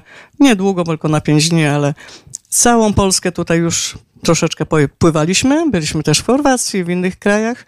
Także tak na kajakach. Natomiast no, jeżeli chodzi o trasy kajakowe, to ja jestem uczestnikiem. Natomiast gdzie, co jak, jaką rzeczką, jakim dopływem, jakim, to już jest mój mąż od tego. Tak myślałam. Adam jest od tego, że on wie, on wszystko, on y, mógłby powiedzieć, gdzie jaka rzeczka, gdzie dopływ, gdzie... Tym bardziej, że on przepłynął, y, no myślę, że chyba wszystkie górskie rzeki na kajaku. Czy Międzyzdroje Także mają e, jakieś niesamowite lecznicze albo takie, no, uzdrowiskowe? U, uz, czy, czy międzyzdroje uzdrowiskowe mają jakieś e, prądy i w, działanie? Tak? O to No, chyba Hani chodziło. Prądy, no mamy prądy cały czas. Tu zdrój, tam zdrój. No Czyli tak, to jest takie- Nie, jeżeli chodzi o tutaj, to jest taki mikroklimat, dlatego że e, my jesteśmy położeni w takiej niewielkiej kotlinie, otoczonej z dwóch stron Wolińskim Parkiem Narodowym, e, Morze Bałtyckie, dokładnie Zatoka Pomorska i teren już Mierzei Przytorskiej w kierunku Świnoujścia. Także tu się zmienia. Burze jak idą, to często omijają nas. Nie? Idą sobie na Zalew Szczeciński, a tutaj czasami. No bo od, od trzech dni tu jesteśmy i leje, także nie wiem, czy No to możemy to, taki- powiedzieć. To jest taki deszczyk, to nie, jeszcze nie jest, no były takie Żarty, nie deszczyk, to jest Oj, żarty. tutaj, tu były już takie tragedie, że no 15 minut i międzyzdroje zalane. Po parku zdrojowym, Domu Kultury, niektórzy na kajaczkach próbowali Ja pływać. tam fokę widziałem, tak, kiedyś. No, no my czekamy na słońce, ale coś takiego faktycznie jest w tych międzyzdrojach i w Świnoujściu, że nasi goście są bardzo uśmiechnięci. Nawet jak e, takie niebo jak dzisiaj, koloru takiego powiedziałabym szaro-brunatnego, a mimo to uśmiech i pani Magdalena Jakubowska, która jest naszym gościem. Także dziękujemy za rozmowę. Przewodnik dzisiaj, e, przewodnik Radia Wnet po Międzyzdrojach e, i życzymy dużo siły na tych kajakach. Ale mówiliśmy tylko o takich obiektach, ale jeszcze trasy są ładne. Powiemy jeszcze o tym, może teraz. O No bo mamy trasach. trasy tutaj i na Kawczą Górę, i na Gosań, i y, później tutaj na Wzgórze Kozierowskiego. Trasą można przejść aż na Zalew, czyli tam do Jeziorka Turkusowego, do y, Lubina. Można pójść w kierunku Świnoujścia. No tam jest mniej może atrakcyjna pl- y, trasa plażowa, ale natomiast w kierunku już klifów, no wspaniała rzecz. Ja zawsze proponuję, jeżeli ktoś lubi chodzić, wyruszyć w tamtą stronę. Można dojść do Dziwnowa. I to plaża będzie piaszczysta, kamienista, wąska, szeroka, a klify, te brzegi klifowe są przeróżne. Naprawdę wspaniała rzecz. Ja mówię zawsze, wziąć sobie, wytyczyć czas, wziąć sobie jakąś wałóweczkę i sobie ruszyć na trasę. Ale ile Naprawdę. trzeba iść? Trzeba, na ile się nastawić? Czy godzina, dwie, trzy? A to zależy, gdzie pan chce dojść. Czy do I Wisełki, czy do? Dziwnowa. Do Dziwnowa 30 kilometrów, a do Wisełki 30, czy trochę jak mniej. dla mnie tak z półtorej godziny, nie? Nie, no dłużej, dłużej. Ale ja szybko chodzę. Jest ma, naprawdę, tym bardziej, że te klify są mm, przepiękne.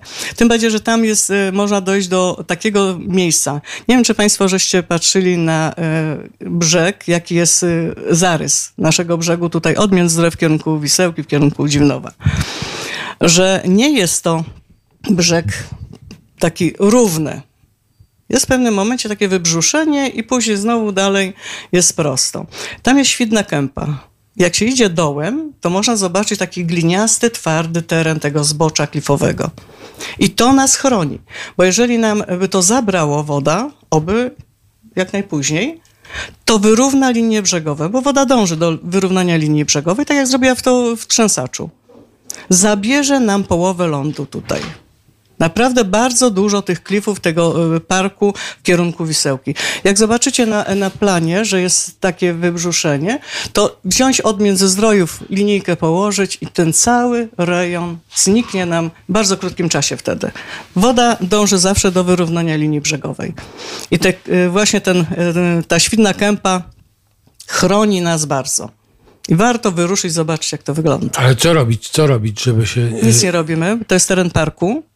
Tym bardziej, że od y, bazy rybackiej mamy już dalej park, no tak 12-13 kilometrów w kierunku Wisełki i jedną milę morską w głąb morza. To jest 1852 metry. Tam się nic nie robi, bo tak faktycznie to by były wyrzucone pieniądze. Bo jeżeli byśmy coś tam robili, to woda zrobi swoje.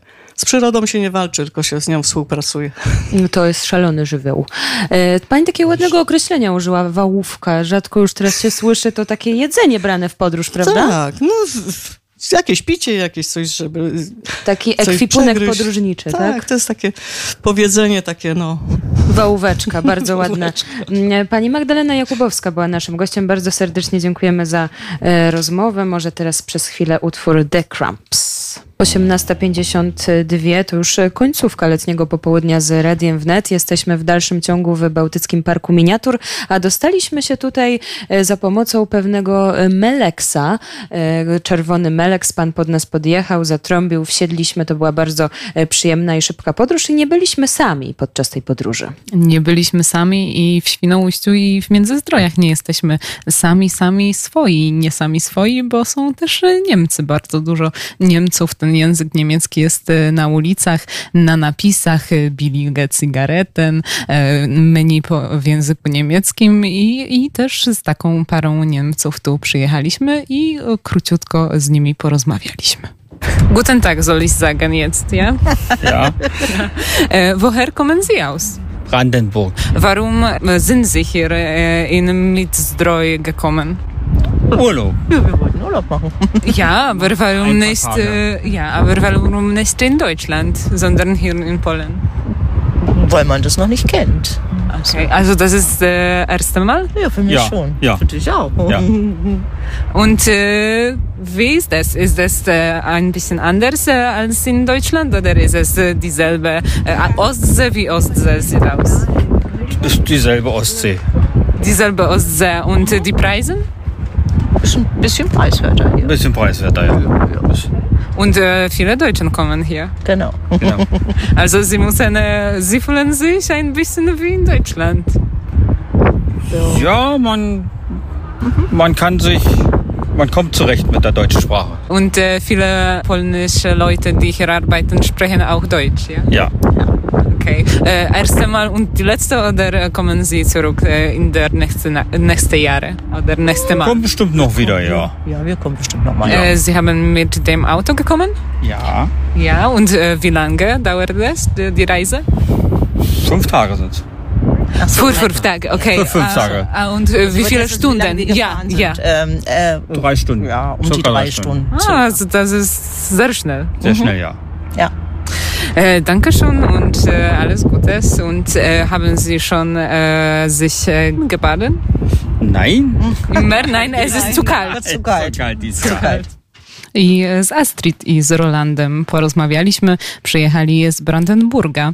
E, To mniej więcej trzy godziny podróży im zajęło tutaj, żeby do Międzyzdrojów się dostać. Pierwszy raz do Polski przyjechali, bo nie znają tutaj Morza Bałtyckiego, ale stwierdzili, że takie samo jak i u nich jest. E, Brandenburg jest godzinę od Berlina i tutaj samochodem przyjechali na pięć dni. Powiedzieli, że jest tutaj dla nich niedrogo, dlatego też tutaj przyjechali i że przyjadą, bo byli po raz pierwszy, ale wrócą.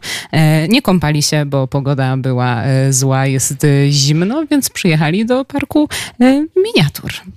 Wszyscy dobrze wiedzą, że wtedy, kiedy najbardziej leje, to woda jest najcieplejsza, prawda? Oczywiście, jak najbardziej. No i nie są Niemca, niemieckimi morsami, bo my tu mamy klub Morsa, na przykład e, biegną dzisiaj chłopaki do, do, do wody i już widziałem ich tam ubrani w takich strojach sumo i, i lecą. Tak, czapkę mają na głowie, bo jak dobrze wiemy, morsuje się prawidłowo tak, że się głowy nie zanurza, choć ja nie wiem, czy sierpień to jest ten miesiąc, kiedy można mówić o morsowaniu polskim, niemieckim. Chyba, chyba nie. E, 18.56. Wyglądamy przez okno, czy na ostatni Meleks jeszcze uda nam się załapać, żeby e, wrócić, ale mm, może się to nie udać. Także przejdziemy się e, spacerem. Nie będzie to spacer brzegiem plaży, ale betonem, e, tym takim już dzisiaj przez nas często wspominanym, przez niektórych e, akceptowanym, przez innych e, mniej, ale może po drodze na przykład na drogę wyskoczy nam jakiś bóbr. Bóbr na pewno wyskoczy, bo bobry, na, na bobry zawsze można liczyć, proszę Państwa. Dziękuję bardzo. E, Słyszymy się jutro o godzinie 8.45, bo jak się okazuje, w e, Międzyzdrojach można spotkać bardzo niespodziewanych e, gości, również ze świata tej polityki szczebla najwyższego. Zapraszamy do jutrzejszego poranka o godzinie 8.45. Usłyszą Państwo, który z ministrów przyjeżdża na wakacje do Międzyzdrojów. Tymczasem do usłyszenia to był pociąg do lata, a w nim Małgorzata Kleszcz. Hania Tracz i Konrad Mędrzecki, a zrealizował Marcin Suchmiel. Do usłyszenia.